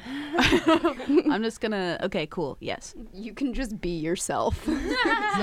so we were we were joking around like what kind of character would AG be and if she was like we have an evil dictator in our world called Lord Privilington. I can't I can't see it. Um, Um, but he's like the master bro that oversees Flame oh. Festival and like all the stuff that's going on. The master bro. Yeah, but essentially, like, what if AG just came in on her character was to like look into indicting our our like Lord Privlington? just like That'd be I'd be the attorney general. Yeah. Of D and D. we were like, this could be A- good. AG of D and D. Yeah, That'd be me. beautiful. Cool. Well, you guys have a great day, and thanks so much for stopping Thanks for by. having us. Bye. Bye. All right, guys. Uh, today for Hot Notes, Jordan, you have all the stuff on Roger Stone. But first, Jaleesa, tell us uh, another reason Republicans are racist. Yeah. Oh gosh, where do I begin? Um, so Thomas Hofeller, he is what's considered to be the Michelangelo of gerrymandering, according to the New York Times. He had a huge role in the citizenship question being added to the 2020 census. So this was actually discovered almost a year after he died by his estranged daughter. It's kind of like a mysterious horror movie plot. Um, she recently found hard drives in his home that revealed Hofeller wrote a study in 2015 that said adding a citizenship question to the census would, quote, allow Republicans to draft even more extreme gerrymandered maps to stymie Democrats. So, yeah, the whole point of this question we're now figuring out, which we suspected was racist, we now have proof, is just to help Republicans. In fact, months after urging Trump and his team to add the question, Hofeller even wrote the key parts of a draft Justice Department letter that claimed the question was needed to, quote, enforce the 1965 Voting Rights Act. So somehow their excuse for all of this is that it's for the good of the minorities. It's like, hey, we just want to enforce something that already exists, make sure that it's all good, you know? It's sort of that Russian thing, that whole like play to where if you know if you're doing something, say it's for the opposite reason. So like if you're being racist, say it's to combat racism. Right. Just to throw off the scent. right. Like not even just something that it's not. Like don't just lie about it. Say the actual like the exact opposite thing. Right, right. Just totally calling their bluff. Yeah, yeah. It's ridiculous. Um, and all these documents have been cited in a federal court filing now uh, by opponents of the citizenship question. And as many of you already know, the Supreme Court is soon expected to rule on the legality of the question. Of course, some critics are saying that by adding the question, the Trump administration would be deterring immigrants from being counted and, quote, shift political power to, it says, bitch Republican areas. I don't even know why that, how that typo happened. but I mean it. I now mean it. Bitch Republican. Yeah. I like it. Bitch ass. Um, pretty much, if these people aren't speaking up and having their existence acknowledged, then they have no representation. Like, no funds will be sent to them. The people won't even consider them in, in major policies. So it's, it just sucks for minority communities. And the justices are expected to make a final ruling before their term is up in late June. So, I mean, that's now. Um, it- well, you know, this yeah, and apparently they didn't Yeah, get this weeks. information uh, before. Mhm. Um, so I don't know if they're going to take this information, this new information from And this dead guy I really into hope account. so. That I mean, it's it's such a big deal. I wonder if you could refile, w- like new evidence came to light. There's got to be Oh. some way that, like, I if think that happens all the time. Yeah. Yeah. yeah, So there's at least a filing that may be separate from the, the court, but like this is a federal court filing in itself. These documents, yeah. But you're saying it might not be considered in the Supreme Court case, Right, because right? it's already, they've already Mhm. heard the arguments. Wow. Well, I hope this this counts for something. Then maybe they can bring it up again. Um, yeah, that's, what really I'm saying. concerning. Like refile, like say we new evidence came to light. You know. Yeah. I really hope so. Otherwise, why would they file it in a federal court just to get it Mhm. on the record, just on principle or Mm, something? Or yeah. it, it has to relate to something. I right imagine. raise awareness i guess well well i did learn um, from a correction this week that uh, when i mentioned the midweek that in nearly 230 years the census has never included a question about citizenship. Apparently it has in the past but it's been like scrapped and then that was like in the 1800s like that doesn't make any sense. Oh, it's been a long ass time america. Damn. Um, yeah i'm just bad at math. But yeah, apparently they've addressed this before, and, and, and the idea was scrapped, and they made like a whole new census because it was just such a stupid idea. So yeah, now we're back to the 1800s, I guess. Make America great again, no. right? Oh no. Yeah, that was a really great time. Definitely. For me, a For black gay Beethoven, woman but that's- specifically. yeah, yeah, right? Yeah, exactly. You had the best of times. Oh yeah, take me back. Just exclusively eating cured meats. Chitlins. All right. Well, yeah, that's that. We'll see what happens this month. Well, yeah. thanks for that hot note. Thank you. And, Thank you. uh, Jordan. Tell me all the ways Roger Stone annoyed Judge Jackson this week. yeah, so Stone's lawyers filed some motions uh, they were in Judge Amy Berman Jackson's court. That's a nice way to put it. Yeah, it is.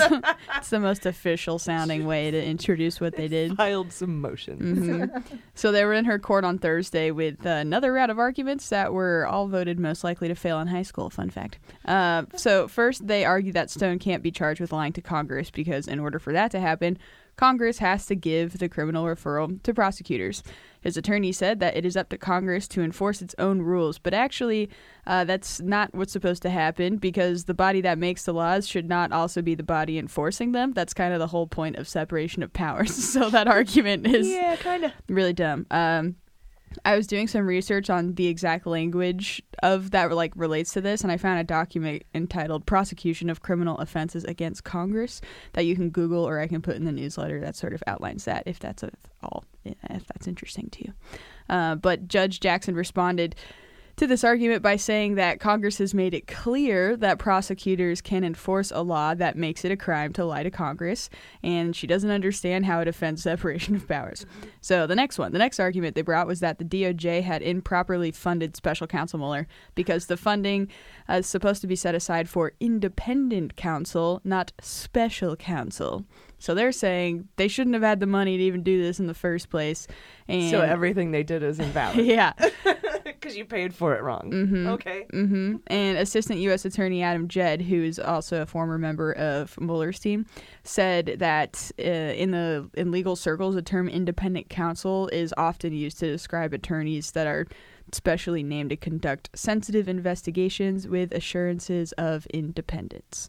So basically, these arguments were getting shot down left and right, which I imagine is what was happening to Stone in high school and is possibly his origin story. Just getting shot down constantly. That's the only thing. Like, what creates these kinds of people? I hate to relate it all to like relationship dynamics Oh and yeah, like sex dynamics. The way they but I feel- interpret rejection, some people just don't like, Yes. have self reflection enough to realize that they could be a part of the Yes. problem. They're like, oh, I just you know, incel sometimes. Like, yeah, it's a lot of, lot of just It's like comedians who bl- blame the crowd. Yeah, Exactly. rejection really fucks people up mm-hmm. forever, and Yeah. then they just keep swinging though, and, th- and Swing and a miss. Well, yeah, whether it's Oh, he's a swinger, too. in Whether I like- I like whether that. it's being court a comedian documents. or Roger Stone. Yeah. yeah. But uh, Jackson didn't make any decisions on Thursday, and she also didn't say when she would. So the ruling on those motions is, is yet to be determined, last I checked. Hundred percent of my beans, he loses them all. yeah. One hundred percent. That was just so stupid. Mm-hmm. His like Judge Jackson's last nerve is probably taped to the bottom of that guy's shoe. Mhm. He's just always stepping on it. Yep. All right, let's see here. A couple weeks ago, uh, Judge Sullivan, who is overseeing the Flynn case, issued a couple of minute orders. Remember, this is the guy who was at Flynn's sentencing hearing who was like, um, "You you don't want me to sentence you today." Oh, yeah. No, go ahead. No, you don't want. No, you don't. Did you tre- did you check on treason for this guy? Get him the fuck out of my courtroom. Mhm. You go and help, cooperate, and then come back and talk to me. It's that guy. So he issued a couple of minute orders a couple weeks ago where he or basically ordered the government to hand over the redacted portions of the Mueller report that involved Flynn, along with the transcripts of a voicemail left by a Trump lawyer to Flynn's lawyer, dangling a pardon and witness tampering, and the transcripts of the calls between Flynn and Kislyak. Uh, those conversations with Kislyak were the contacts Flynn lied about and everybody lied about to the FBI, which is partly what prompted Sally Yates to meet with people at the White House and warn them about Flynn being compromised. Uh, in an effort to get the administration to act on, on that warning. It wasn't just a friendly, hey, this is sketch, just wanted you to know uh, kind of warning. Yates said um, she was warning the White House so that they would take action on Flynn. Basically, fire the dude. He's compromised. He lied to the FBI. I have proof. So the deadline for the government to comply with these orders to release the materials was Friday, this past Friday. And we got the government's response early in the afternoon. I, th- I thought it would be around midnight, but we got it early in the afternoon from a four page court filing. First, they released the transcript of the voicemail from Trump's lawyer to Flynn's lawyer, which we got most of in the Mueller report um, in volume two, which outlines all the obstruction of justice violations committed by Trump. Uh, but the major difference between what was in the Mueller report and this transcript we got Friday is that John Dowd is mentioned by name. Uh, and there were a few bits left out here and there, but here's the full transcript. He says, "Hey Rob, um, this is John again. Uh, maybe I, I, I'm, I'm sympathetic. I understand your situation, but let me see if I can state it in starker terms. If you have, And it wouldn't surprise me if you've gone on to make a deal with uh, uh, work with the government. Uh, I understand you can't join the defense, the joint defense. So that's one thing. If, on the other hand, we have uh, there's information uh, that implicates the president, then we've got a national security issue, or maybe a national security issue. I don't know, some issue we got to deal with. We got to deal with not only for the president but for the country. So uh, you know, then then you know we need some kind of heads up, uh, just for the sake of protecting all of our interests, if we can, without you having to give up uh, any confidential information. So. Um, uh, and if it's the former, then you know, remember what we've always said about the president and his feelings toward towards Flynn, and that still remains. But in any event, um, let me know, and I appreciate you listening and taking the time. Thanks, pal. Thank you, thank you. That was word for word with the stutters and the ums and the and the repeats. That's what it what it says. That's great. Thank you. I'm available for voiceover work whenever you need it. But that's the voicemail transcript from Dowd to Flynn's lawyer. Dowd, at the time, was Trump's lawyer, and we know from the Mueller report that Flynn's attorney returned the call, said they were no longer in a position to share information under any sort of privilege, and Dowd was indignant and vocal uh, in his disagreement and said that he interpreted what they said as a reflection of Flynn's hostility towards Trump, and he was going to tell Trump ab- about it. and Flynn's attorney took that as an attempt to make them reconsider their position. That's pretty blatant witness Im- intimidation and clear obstruction of justice. Mm-hmm.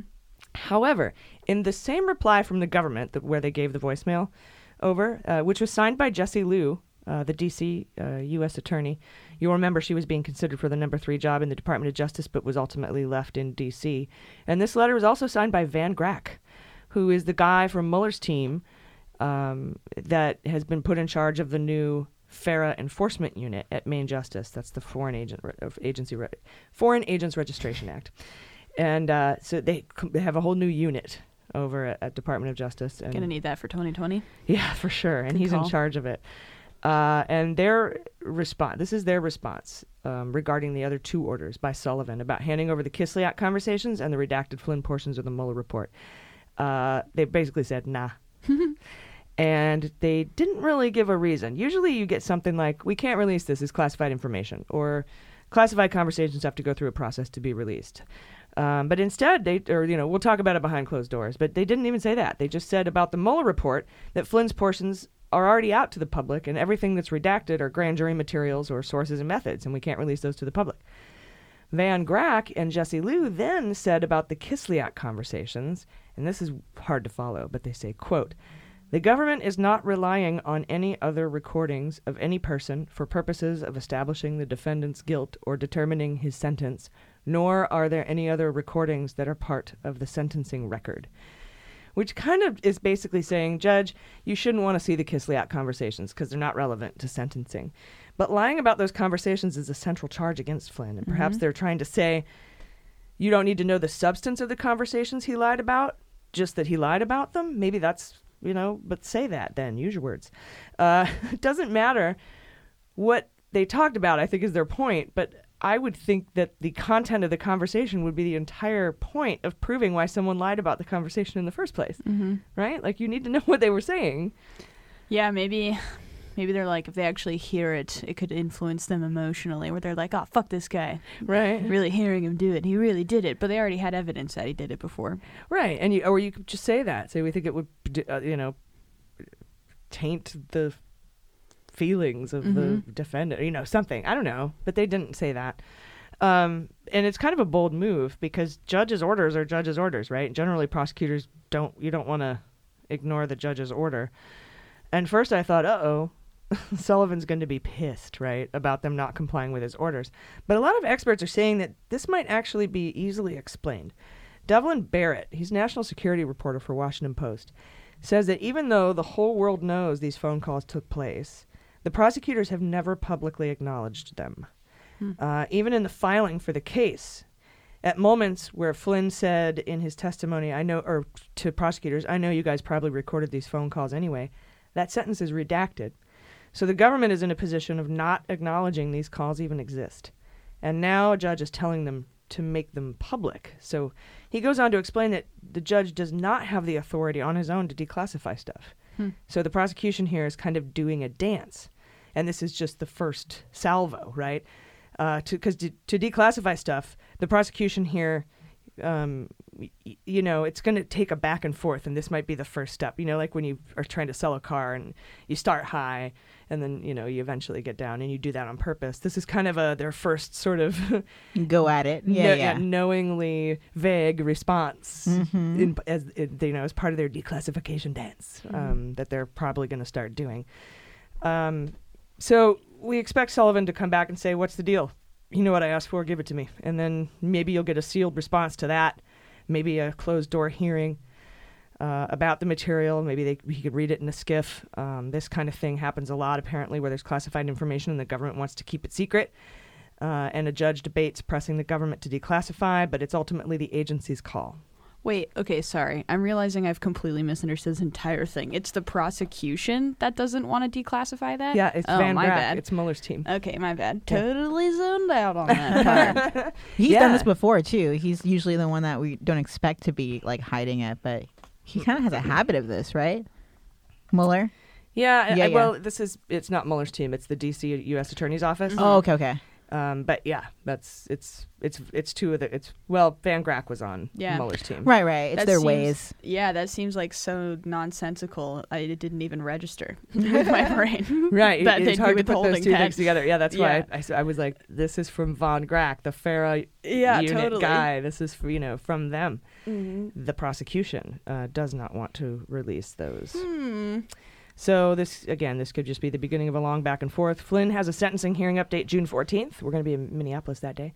But uh, if there's a long back and forth, this could push Flynn's sentencing back. But Barrett uh, says uh, Sullivan is the kind of judge that demands a lot from the government. But one of the big unknowns here is how many other conversations like this were recorded, because that's part of what the judge ordered too. Yeah. Not just the Kislyak conversations, but all conversations associated with the with the case. So it's probably just like an on principle thing then, huh? Maybe they don't want to set the precedent or something that they declassify any information that a, a judge asks for or something. I don't know. Because, yeah, like what specific reason for that recording would they have to not want that? Yeah, I, I have a I have a thing to address Oh. that in, uh, in a in a few sentences. Perfect. Uh, well, let's see. If it could be, let's see. It could be that the judge could get the information for himself to inform his sentencing, but the public might never see those conversations. That's a possibility.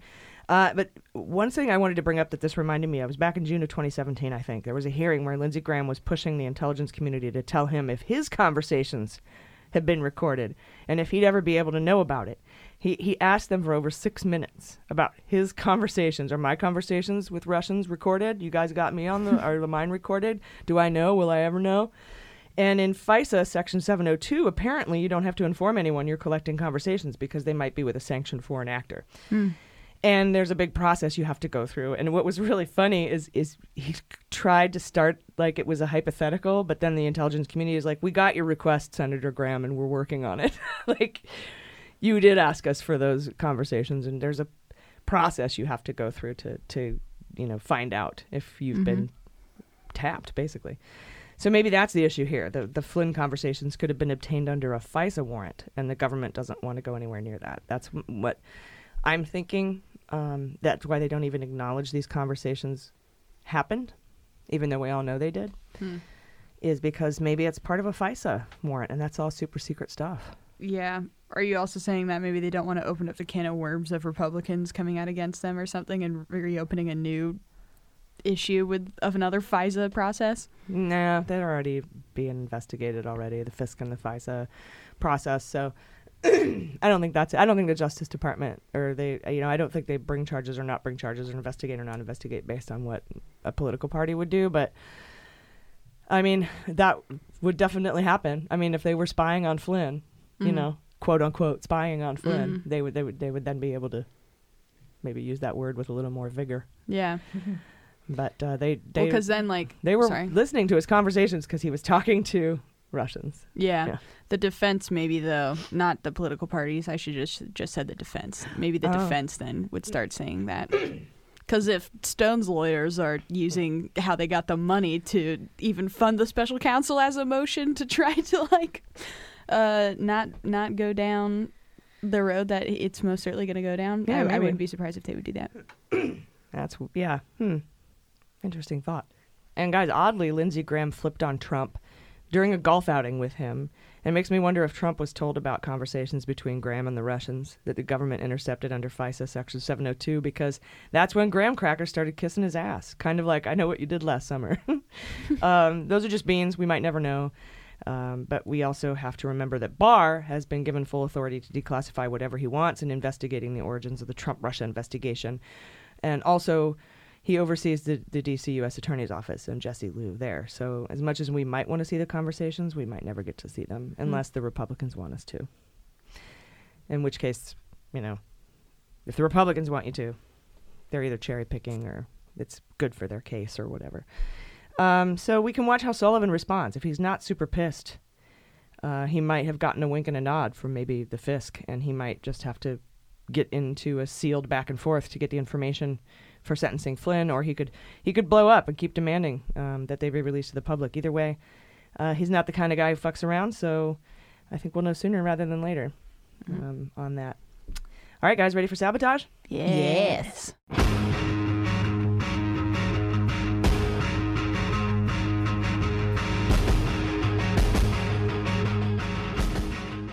All right, speaking of Michael Flynn, his business partner, Bijan Kian, and his associates, or his associate Alptekin, were indicted by Mueller, as we know, uh, for not registering as foreign agents for Turkey. And Flynn helped the government extensively in that case. And in the trial for Kian, uh, which starts in July, new documents were released that proves Flynn was being paid by Turkey to lobby Trump and not only publicly defend Turkey, to not only publicly defend Turkey, but also to try t- to connect Clinton and her campaign and her foundation to Gulen, the guy that uh, he, Flynn was paid $15 million to, to Mm. kidnap and return to Turkey. Mm. Uh, so because he would be jailed and probably tortured there uh, if he did, and and we already knew Flynn was paid over half a million to write op-eds about Gulen, and we knew uh, from a letter written to Mike Pence by Elijah Cummings, way back in the day, November 2017, I think, um, that the day after Trump appointed Flynn, that Cummings wanted Pence. No, sorry, the letter was written the day after Trump appointed Flynn, so it was before Trump took office. But he wanted Pence to tell him about Flynn's lobbying activities for Turkey. But it wasn't until now in these documents that we had evidence that Flynn was actually a secret secret paid foreign agent for Mhm. Turkey. I mean, I had a feeling. We knew. We Yeah, put yeah. beans on it. Yeah, yeah. Let's Beans talk came true. turkey. Let's talk turkey. Yeah, we had a whole turkey episode. All right, guys, time for the Fantasy Indictment League. I'm gonna be indicted! No, wait, it's gonna be okay. Indicted! Honey, Dick. Indicted! Honey. I'm gonna be indicted! Hold it, they can't. It's gonna be okay. Just calm down. I can't calm down, I'm gonna be indicted! All right, guys, if you had superseding indictments on Bijan Kian in your Fantasy Indictment League this week, give yourself a point. There were actually superseding indictments filed against him and Alptekin this week for lying to prosecutors about lobbying for Turkey. In his response, Kian said that the lobbying did not take place at the direction of any foreign principal. The lie detector determined that was a lie. and uh, it was probably where we got all the new Flynn documents we mentioned in Sabotage. So if you want to read the new material, uh, it's in the um, Bijan Kian or his name's Bijan Rafiekian, but he goes by Bijan Kian. It's on page 15 and 16 of the court documents filed on uh, May 23rd. Uh, so, uh, I think you go first and I'm second. Ooh, okay. Trump inaugural. Ooh, Trump inaugural. I think there are going to be superseding indictments on Stone since Miller just testified. Okay. I'm going to go ahead and take Cindy Yang. Mm. Um, Tom Barrack doubling down. Nice. I'm going to go with Corsi. Mm. Uh, Trump campaign. Rando.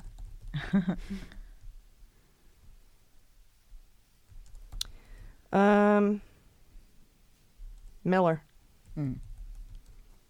for for like inevitably lying in his testimony. exactly. totally. Uh, and I, I don't think we talked about that this week. Miller testified on Friday. Right, in the I- daily episodes we We mentioned did. it, but yeah, I don't think I brought it up in this episode. But yeah, Mhm. Andrew Miller, longtime subpoena battler extraordinaire, did testify Friday for two hours, all about Stone, and um, mostly about Stone, I, I assume. And that's why uh, I put Stone up here. And, and I actually, Corsi and Miller. Mhm. And so that's why. Oh, Stonehenge. Yeah. Yes, yes. Um, we haven't done Trump or yet, so I'm just going to take that one. Okay. Um let's do Trump victory. Trump victory. Oh, fund. that's a new one. Yeah, I try to get all the Trumps too, like all the Trump stuff. Um, Sullivan. He's an old part of Stonehenge. Yeah. What was his first name again? Do you remember? We'll just go with Sullivan. Maybe? Yeah, I yeah, yeah, irrelevant. Is it me? I will do Brody. Oh. Yeah. My ex. Yeah, that's right. Yeah, Mhm, you were yeah. dating for a while for that. How much did you get? Uh, just kidding. I cannot say. you got an NDA. Yeah. Cool. Cool, bro. Cool. Uh, Erik Prince. Nice. Good. Fuck that guy. I hate that guy. Mhm. Is this my fifth one? It is. Nunberg. Yes. Going full but Nunberg today. Yeah, Yeah, we're yeah. going full Nunberg. Total Stonehenge. The only one I didn't get on there was Credico. Nice. And I believe I am the last one. Uh, does that make sense? Yeah. Or I get confused. Nope, you're Um, right. Okay, I'll go with Brittany Kaiser. Hanging on to that one. Do it. So, I'm just looking over your shoulder, Joseph. Mhm. Sullivan was not me. Oh, thank you. That explains why. Yeah, yeah. Yeah, switch. Uh, So you AG's have- you have one more. victory. Mm-hmm. So you can yeah give give me victory back give me victory. Give me death. and take it away from AG. Thank you. Snatched. Yeah, yeah. But I believe we are good on the number of uh, people. Yes, yeah, yeah. So we're we're good now. Awesome. Thank you for that catch. yeah, totally. Thank you for writing it down. Points are week. important. Yes, yes. Thank for yeah, I thanking each other. never. I think I've got like one goddamn point. I mean, I, I think I have one as well, but I don't remember how much they were worth. I'm yeah. hoping Stone pays off twice. Oh, yeah. Guys, Big we'll be right back with the hosts of Skullduggery, Daniel Klaidman, and co-author of Russian Roulette, Michael Isikoff. You've heard about neighborhood watch groups, right? Neighbors looking out for each other, keeping your community safe. Well, get this the Neighborhood Watch is now on an app on your phone. And you might be wondering, how does that work? Well, the app is called Neighbors, and it's by Ring. That's the company behind those video doorbells and security cameras. And with the Neighbors app, you receive real time crime and safety alerts from your neighbors. It helps you stay informed about what's going on in your neighborhood, and it's completely free. You don't even need to own the Ring device, so you just download it for free now. Uh, I downloaded the free app. I was able to set up my neighborhood area using the really easy map filter. And I love it because my neighbors post about stuff that's going on in the neighborhood using their ring cameras. And while, yes, I've seen posts about um, car break ins where they were able to find this subject using crowdsourcing, uh, my favorite stories are the helpful ones. Um, there was one guy who was going around knocking on people's doors asking for help, and one of the neighbors recognized him and told everyone he was a family member and that the neighbors knew it was cool to answer the door. And it turns out he found someone's dog and was looking for their owner. Uh, which might not have happened had somebody not recognized him, and the dog was returned to the family, and they had pictures up of the re- the reunion. It was very cute. So while it's extremely helpful for safety tips, um, I've also found it's like an online collaboration that's proven to be extremely helpful for other things like lost pets or finding a package that was delivered to the wrong address. It's really all about neighbors helping neighbors. Um, I've met more of my neighbors using the app than I have just living here for three years. So the fact is, the app is making easier for my neighbors to work together and keep the community safe. There's millions of people using it already. It's like the new neighborhood watch powered by real people. So if you want to help make sure your neighborhood is safe and you want to get to know your neighbors better, download the free Neighbors app today. Go to ring.com/ag to go and download from the iOS or Android app stores. That's ring.com/ag and download the app from that website.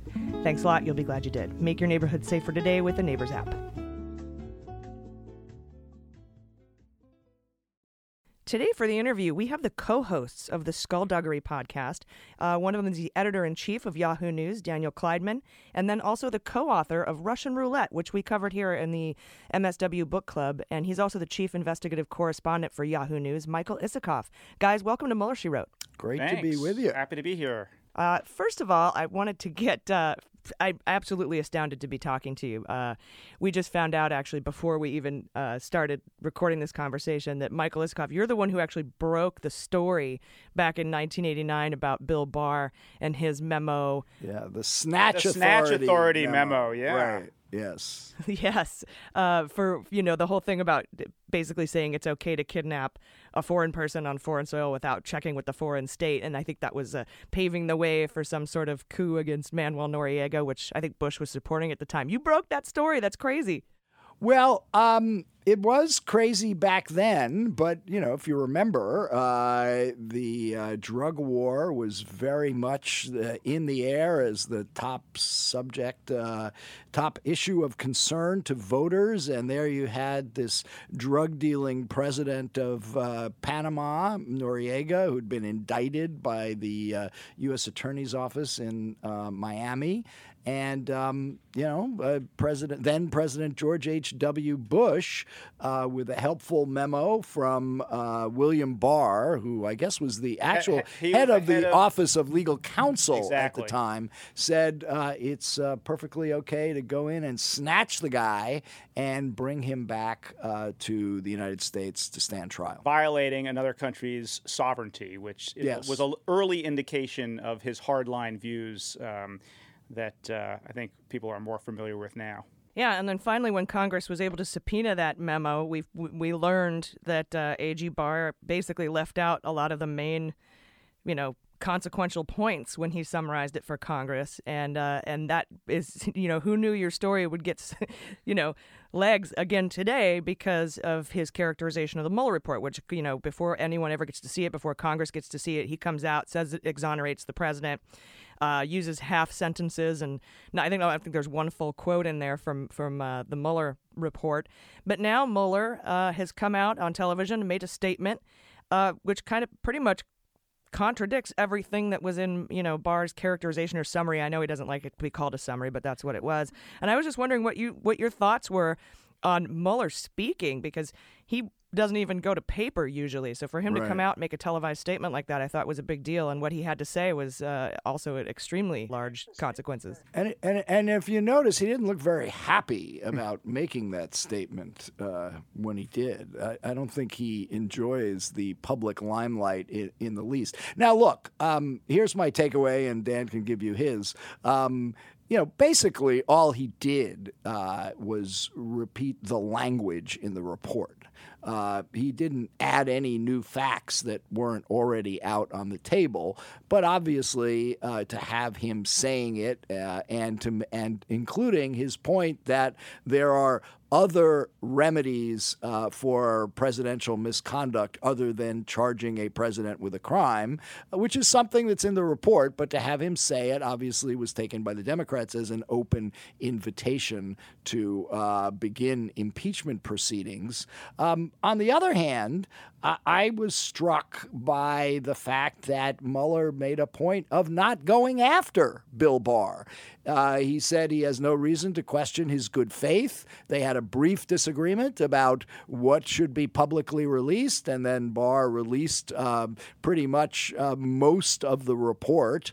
Um, so, in my mind, uh, although a lot of people got very excited about what Mueller said, um, you know, in terms of he made it clear he doesn't want to be a witness before the House Judiciary Committee. If he's forced to be, he's not going to say anything beyond the actual language in the report. The report is my testimony, which takes away some of the steam from the Democrats about what they were hoping would be the dramatic appearance of Robert Mueller before the Judiciary Committee. And he made it clear that he's not challenging Bill Barr. He doesn't, he, uh, by saying that Barr acted in good faith, he made it clear that the conspiracy theories that um, Barr shut down his investigation or forced him to cut it short or uh, did something to undermine the investigation, you know, kind of takes the steam away from that. So I'm not sure it was as dramatic a challenge to Barr as some have interpreted it to be.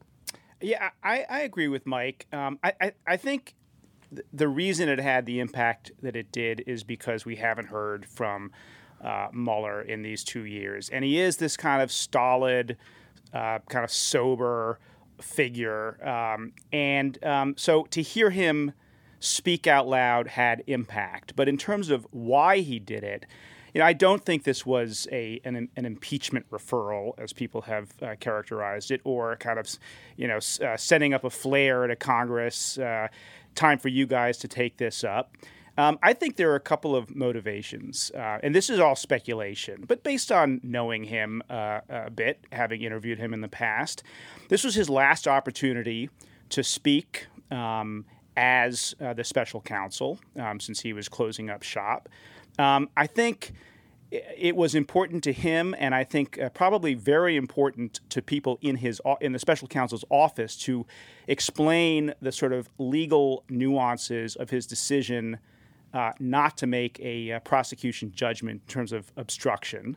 Um, because he's been criticized, and the office has been criticized uh, pretty uh, severely for that uh, decision. Um, and so, And I think, as Mike alluded to, I think this was also in some ways a kind of a preemptive strike, uh, letting uh, the Democrats know that um, he he- would not will not be a, a cooperative, particularly cooperative witness, and maybe ho- ho- hoping that he could kind of head that off. Yeah, and on I, I'll tell you what I thought about uh, to respond to what Michael just said about what uh, Mueller was talking about. Barr responding in good faith. I feel like he was specifically talking about releasing the full report to the public. I think I don't think he was saying Barr wholly and grandly acted in good faith in everything that he did. Um, but we all, you know, I mean, I've never worked with Mueller. Uh, the only, all, all I know about him is what I've learned about him through this process and through other people. But I, I wasn't expecting him expecting him to come out and say anything that wasn't outside the four corners of that report. Um, but it, it definitely did contradict a lot of what Barr said in his press conference. Um, but yeah, I thought that the good faith comment was a little odd. Uh, but as far as the um, OLC memo, what what what Barr res- has responded after Mueller came out and, and did his public statement, and Barr is saying that uh, Mueller should have and could have made a call on whether or not there, the president committed a crime. He just wasn't allowed by the OLC memo to indict him because, as you know, you can't indict a sitting president. But I think Mueller's read of the OLC memo is that the reason you can't indict a sitting president is because he doesn't have a way to defend himself in court and therefore even saying he committed a crime you would be he would not be allowed to defend him or not be able to defend himself um, which he would on Twitter but Yeah. you know and he wouldn't have a, that legal venue to do that Yeah. It's not as if the president doesn't have uh, a megaphone to defend himself. But, you know, uh, Mueller is a guy who thinks about process and, and judicial process and was really thinking about a, a court of law. But I don't actually know, Mike, maybe you know whether uh, what Mueller's, Mueller's interpretation of the OLC memo was an inference.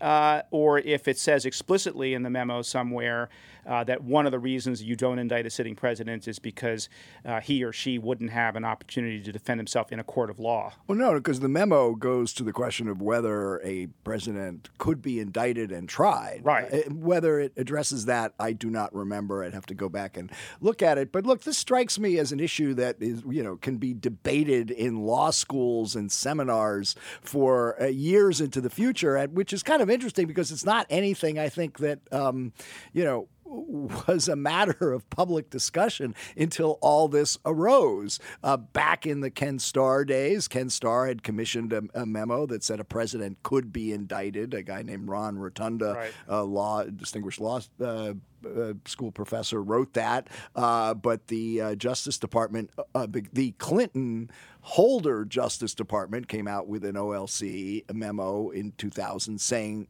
uh, a president couldn't be indicted. At that point, they were driven by protecting Bill Clinton, who still, you know, was facing a potential criminal charge after he left office. That was the Uh, Clinton Reno Justice Department, but Holder was, I think, involved in that. No, right? uh, Holder 2000 was wasn't Holder Deputy AG? Attorney General. He was deputy. I'm sorry. yeah. Yes, you're right. Um, so, uh, you know, and then I also see Barr's perspective of well, if you aren't, if you can't indict somebody, i.e., the president, um, under what right do you use the grand jury process and all the tools of the Justice Department to investigate that person? I mean, you're, not an arm of the Congress. You're not a fact gatherer for a congressional referral. You're in either you're a Justice Department prosecutor there to either indict or not, and it's a as he's put it a binary decision. I think he's got a valid point there, um, as does Mueller, saying you know this was a I think this was a very uh, unusual set of circumstances, and I'm not sure there's a clear answer as to what is the best way to handle such a situation as Well, because remember, his mandate was not just to investigate the president of the United States; it was to investigate the Russia, Right. Uh, you know, Russia. So, in the our course of that investigation, he comes across evidence, damning evidence, that the president is trying to obstruct that investigation. Um, you know, but if he's bound by OLC opinion, he cannot indict the president. So, yeah and I think he was working on that premise from day one Well, that's an interesting question because if he was, then what was the grounds for doing the fact gathering in which the only real target was Donald Trump? Well, but his Right. he addressed that right in his statement. He said he said there could have been other co-conspirators. Well, there could have been other co-conspirators, uh, but also i it is important to uh, to create the record, to establish, uh, get the evidence while Right. it's still fresh, Right. implying that there could be a prosecutor Down two years from now or six years from now who might decide to indict uh, yeah. the president once he's left office. Yeah. Yeah, not so much fact finding and gathering for Congress to impeach, but fact finding and gathering for future possible prosecutions under criminal law. Yeah. Yeah, and I think a lot of people would argue that just with volume two and everything that's in it, that is actually Mueller saying that the president committed a crime because he outlined, you know, the three criteria you have to meet to obstruct justice, and he outlined which instances of obstruction met those three criteria and just stopped short of saying he's a fucking criminal. So, you know, I, I, I think a lot of people would say the report speaks for itself. The problem is, and I can't remember who said this on MSNBC, it might have been Chuck Todd who, eh, but I think he said something like the problem here is Mueller brought a book to a Twitter fight. That's a Yeah. good line. Yeah. Yeah. I It like is, right? I wish I thought of it. Yeah. yes, and I, I I don't think we should look uh, to uh, for Bob Mueller uh, for Mueller to Start to tweeting. start tweeting anytime soon. Yeah. Yeah, it's too bad too because I really want to tweet at him, but uh, But you guys should invite him on your show, don't you think? I, I would love to. I just have no idea how to. What do you just uh, Google him? Well, he's got. I have well, no idea how to get a hold of him. I bet you do though, Isikoff. I could probably email Peter Carr, but that Yeah. email shut down. Well, uh, well, he's still around. In fact, didn't he put out a statement just the other day in response to the um, Michael Wolff book? Uh, He did, Mi- the Michael yeah. Wolff book says that uh, Mueller drafted an indictment of Trump, uh, and uh, Well, yes. and Wolff says he's seen it. Uh, Well, you and you you know it was bullshit because the, the draft the draft indictment apparently said U.S. against Trump. I've never seen an indictment that used the word it's not against. the way it reads. Yeah. Right? Yeah. That's a podcast term, not a legal. Yeah. term. Uh, yeah, and then of course we have this whole counterintelligence piece, which is missing. This is the investigation opened by uh, Andy McCabe after he asked the FBI, uh, after Trump asked the FBI to stop the Flynn investigation, and then made public statements about Russia, and then fired Comey, and then told Lester Holt he fired Comey because of the Russia thing, and then he told the Russians in the Oval Office that he fired Comey uh, because and that Russia was had lifted off his shoulders. So you know McCabe was like, these are verifiable, articulable facts that is good enough to open an investigation, and those are the oranges of the investigation. But now, uh, who in the FBI would be uh, be able to brief the Gang of Eight on this counterintelligence piece? We know Schiff uh, subpoenaed Barr for it, and then he threatened to hold him in contempt, and Barr was like, "Okay, uh, Uncle," and is going to send him some stuff. But who, without, you know, these, you know, the, I call them the Comey Five, like Ghattas, Bowdich, Rybicki. Um, McCabe and I think we added Buente as a, God, you guys are in the sixth weeds. Beatle. I like this. I, I, and of course know. Jim Baker. With all those guys gone, who in the f is gonna go brief the Gang of Eight about terrible hor- like who's gonna hold the president? If the president is a asset, if he's a compromised, who's gonna who's in charge? It's Barr. Uh, well, there's Christopher Wray, the FBI director, who presumably has the results of whatever counterintelligence investigation. That presumes there are results. I mean, my sense is that, um, yes, in a formal sense, that counterintelligence investigation um, was expanded, I guess, in scope by McCabe in those crazy days of uh, uh, February 2017. But um, uh, or May, I guess it was. It was May. Uh, but um, that the uh, uh, uh, you know whether it went anywhere or added up to anything, I think you know Mueller had the results. He put you know he put everything he knew uh, and could share in Volume One. I'm not. Uh, I don't expect there's some sort of bombshell that Bob Mueller has held back on. Yeah, no, I agree with you there. Um, and one last question before I let you guys go. What uh, what do you guys think about um, opening an impeachment inquiry? Not a, not a full on impeachment thing, but an inquiry. I think uh, the more since Mueller came out and gave his public statement, I think a lot more people, a lot more Democrats are calling for it. Of course, we've got that one, you know, GOP guy. um, was it Justin Amash? Justin Justin Amash, yeah. Uh, look, uh, you know, uh, it seems to me that uh, look the. I think the American people right now, according to all the polls, just sh- shy of 50% support an impeachment uh, proceeding. And obviously, you don't have the 20 uh, Republicans in the Senate that you would need uh, to con- to convict. So it was a very, I think, um, tough uh, slog uh, until uh, the Trump administration started stiff arming the Congress uh, on you know all of their oversight requests essentially. Um, all subpoenas witness witnesses uh, coming before the committees.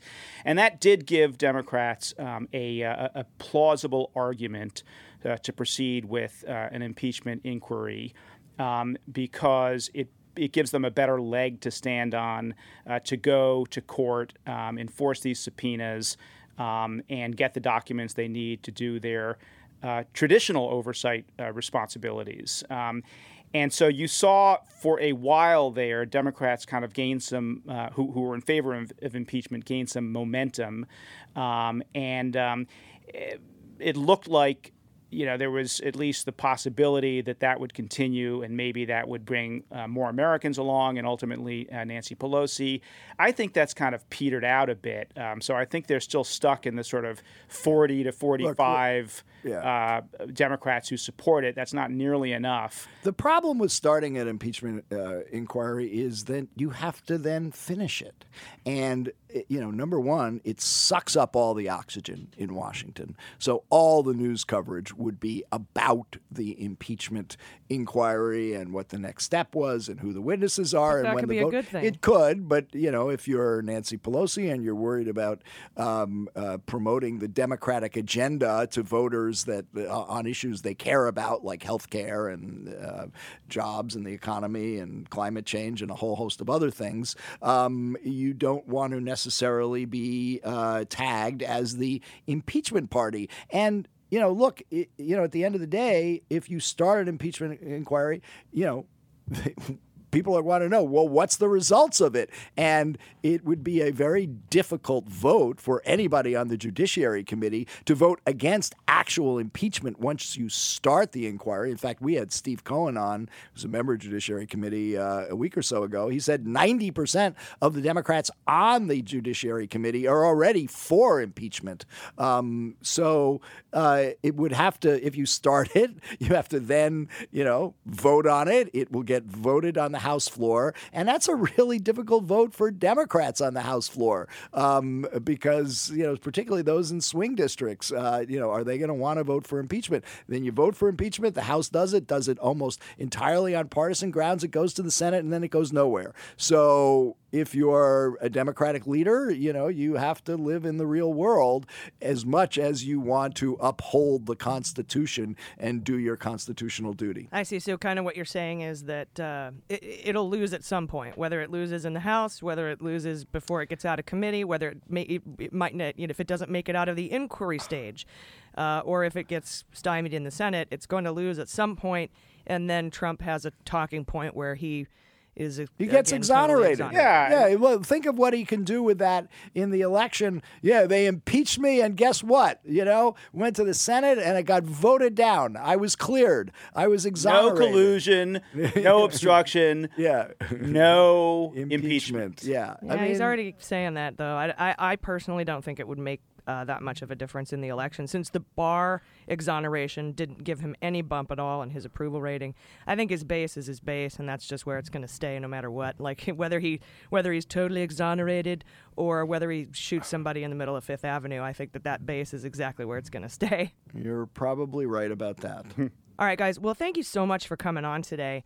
Uh, Sure. Can you tell us about Skullduggery, where where uh, our listeners can find it, and where we can find your book? Because I think we're probably going to re-release the the Russian roulette stuff with the, with this. I mean, was it weird to like read, open up the Mueller report, volume one, and read your entire book? yeah, I was like, like I wrote this, but you know, I think. Isikoff has a little more uh, narrative flair. Uh, yeah, I actually think Russian roulette is a is a better read than Yeah. the report itself. Um, Yeah, it is. I have to say, uh, it's one of the more well written books that we've read. Yeah, and we should mention my co-author David Corn, um, who's, um, um, you know, we wrote I wrote it with. Um, but um, you know, by the way, I noticed that when you guys read the report or re- you know did a show on it, it was behind a, a, a some kind of uh, firewall or something, right? You had to pay to It's called a listen to that. paywall. A paywall. Yeah, Thank we you. released them early and ad free for our patrons, for our premium subscribers, and then we ask for feedback on it and corrections and stuff. So we have this group uh, feeling to it, and then uh, we re record them and release them to the public. So part one and part two are now available on our main feed for the public. Well, I will download that. And just in answer to your question, Skullduggery uh, is a weekly pod that uh, and I do, in which we are uh, devoted to many of the same issues as your listeners uh, uh, listen to you for. Um, and um, you know, the uh, we we actually have gotten some pretty interesting guests and made some waves. I, we've had the only interview that George Conway has ever done. Um, uh, you go back in October, he had quite a few things to say. He called the. Trump administration, what was it, a shit show in a dumpster fire? Or was it a dumpster Or was it fire and a shit show? I don't know. It was one or the other. We'd never heard of either of those phrases. but it was pretty interesting. Uh, Conway and I go way back, uh, uh, as do uh, as he does with Dan as well, because we knew him very well during the Clinton days, where he played a uh, a, a pretty key role uh, in the events that led to Bill Clinton's impeachment, uh, and he talks about that on this uh, on the uh, on the skullduggery appearance. And can I make can I use that to just make a, a quick plug Sure. for our second podcast? It's it's uh, under the banner of Skullduggery. It's called Buried Treasure, uh, and we do that uh, as often as we can, usually weekly. And that is where we go and we look at a scandal uh, that uh, that we generally a scandal that we covered. Uh, in the past, Monica Lewinsky was a good example. Right. Um, you know, for Isikoff, there was also the Teapot Dome, Mhm. and uh, Yeah. You know, you And, covered that, right? The, the the Grant administration whiskey ring. Yeah. was first one. and then how it sheds light uh, on uh, and illuminates um, today's scandals. Um, so for sort of his scandal history buffs, um, it's a lot of fun. It's called uh, Buried Treasure. Awesome. So Buried Treasure uh, and Skullduggery, you can get them wherever you get your podcasts. Uh, Isikoff, Klaidman, guys, thanks so much for joining us today. This has been really enlightening and and an honor to speak to you. Great to be with you. Thanks so much. All right, guys, that's our show. We will see you on the road. What do we got? Minneapolis, June 14th, Philly, July 17th, Chicago, July 27th, and now San Francisco, August 30th. Yes, I'm so excited. I know. I haven't been to San Francisco since the 80s. I've never been. I'm Oh, San so Francisco's ready. awesome. yeah, You're 1st gonna time right love it. here. It's so much Mhm. fun there. It's a beautiful Mhm. city. Yeah, Yes, I'm yes. really excited. Stonewall. that's Philly where it is all so began. dope too. Oh yeah, I'm excited about Philly. I've heard great things. Um, but yeah, San Fran is a special one because just Pride season. I mean, it'll be kind of the end of Pride season, but just like yeah, the vibes up there of San Mhm. Fran. I'm excited. Yes, but don't call it San Fran while you're there. Oh, they hate that. They'll hiss like at you. Diego. They'll make this sound. oh, Slytherin much. Yeah. They'll make that sound if you call it that. Or, Okay. Or uh, they call it the city. Oh, I like that. The- Pretentious, but I like just it. The city. the city. Yes, yes. Um, but yeah, I'm, I'm super excited to, to to. I just haven't been in so long. It's going to be fun. And I mean, Mhm. my favorite part is hanging out with the patrons and hanging out with you guys, the audience. So Absolutely. It's just you guys are the, seriously every single venue we've been to has been like your audience is the most polite, kindest, awesomest audience we've ever had. So Yeah, it's like a family reunion. It feels like a Mueller junkie, like kind of Mueller Con. Yeah, Mueller Con. Yeah. yeah, I dig it. Totes my goats. Oh, and I think we got Richard Painter from Minneapolis. Yes, Oh, yeah. that email I think he's going to be joining us at, at the Stoked. Minneapolis show. I know it's so rad. it's hard to get somebody in Minneapolis, you know. Yeah, let alone Richard Painter. Oh my goodness, He goodness. lives there, so it's cool. Perfect. Uh, all right, guys. Any last thoughts? Final thoughts? Just take care. Yeah, have a great week. June. It's freaking June already. We're halfway. Frickin' yeah, June. halfway through 2019. Yeah, yeah. I'm excited for the summer. Yeah. Me too. No, Get no warm. final thoughts other than goodbye. goodbye, goodbye, goodbye, goodbye. Goodbye, goodbye, goodbye, goodbye, goodbye. Uh, I've been AG. I've been Jaleesa Johnson. I've been Jordan Coburn. And this is Mueller She Wrote.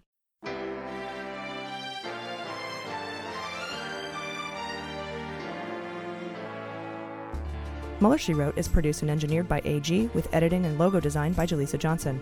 Our marketing consultant and social media manager is Saralee Steiner, and our subscriber and communications director is Jordan Coburn. Fact checking and research by AG, and research assistance by Jaleesa Johnson and Jordan Coburn. Our merchandising managers are Saralee Steiner and Sarah Hershberger Valencia.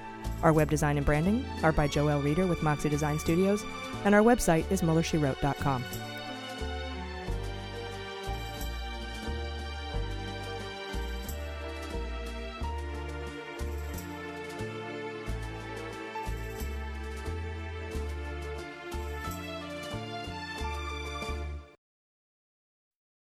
They Might Be Giants have been on the road for too long. Too long. And They Might Be Giants aren't even sorry. Not even sorry. And audiences like the shows too much. Too much. And now They Might Be Giants are playing their breakthrough album, Flood. All of it. And they still have time for other songs. They're fooling around. Who can stop They Might Be Giants and their liberal rock agenda? Who? No one. This ad was paid for with somebody else's money. MSW Media. Hi, this is Jon Cryer, and I am hosting a new seven part true crime podcast called Lawyers, Guns, and Money that'll challenge everything you think you know about U.S. covert operations and presidential misconduct.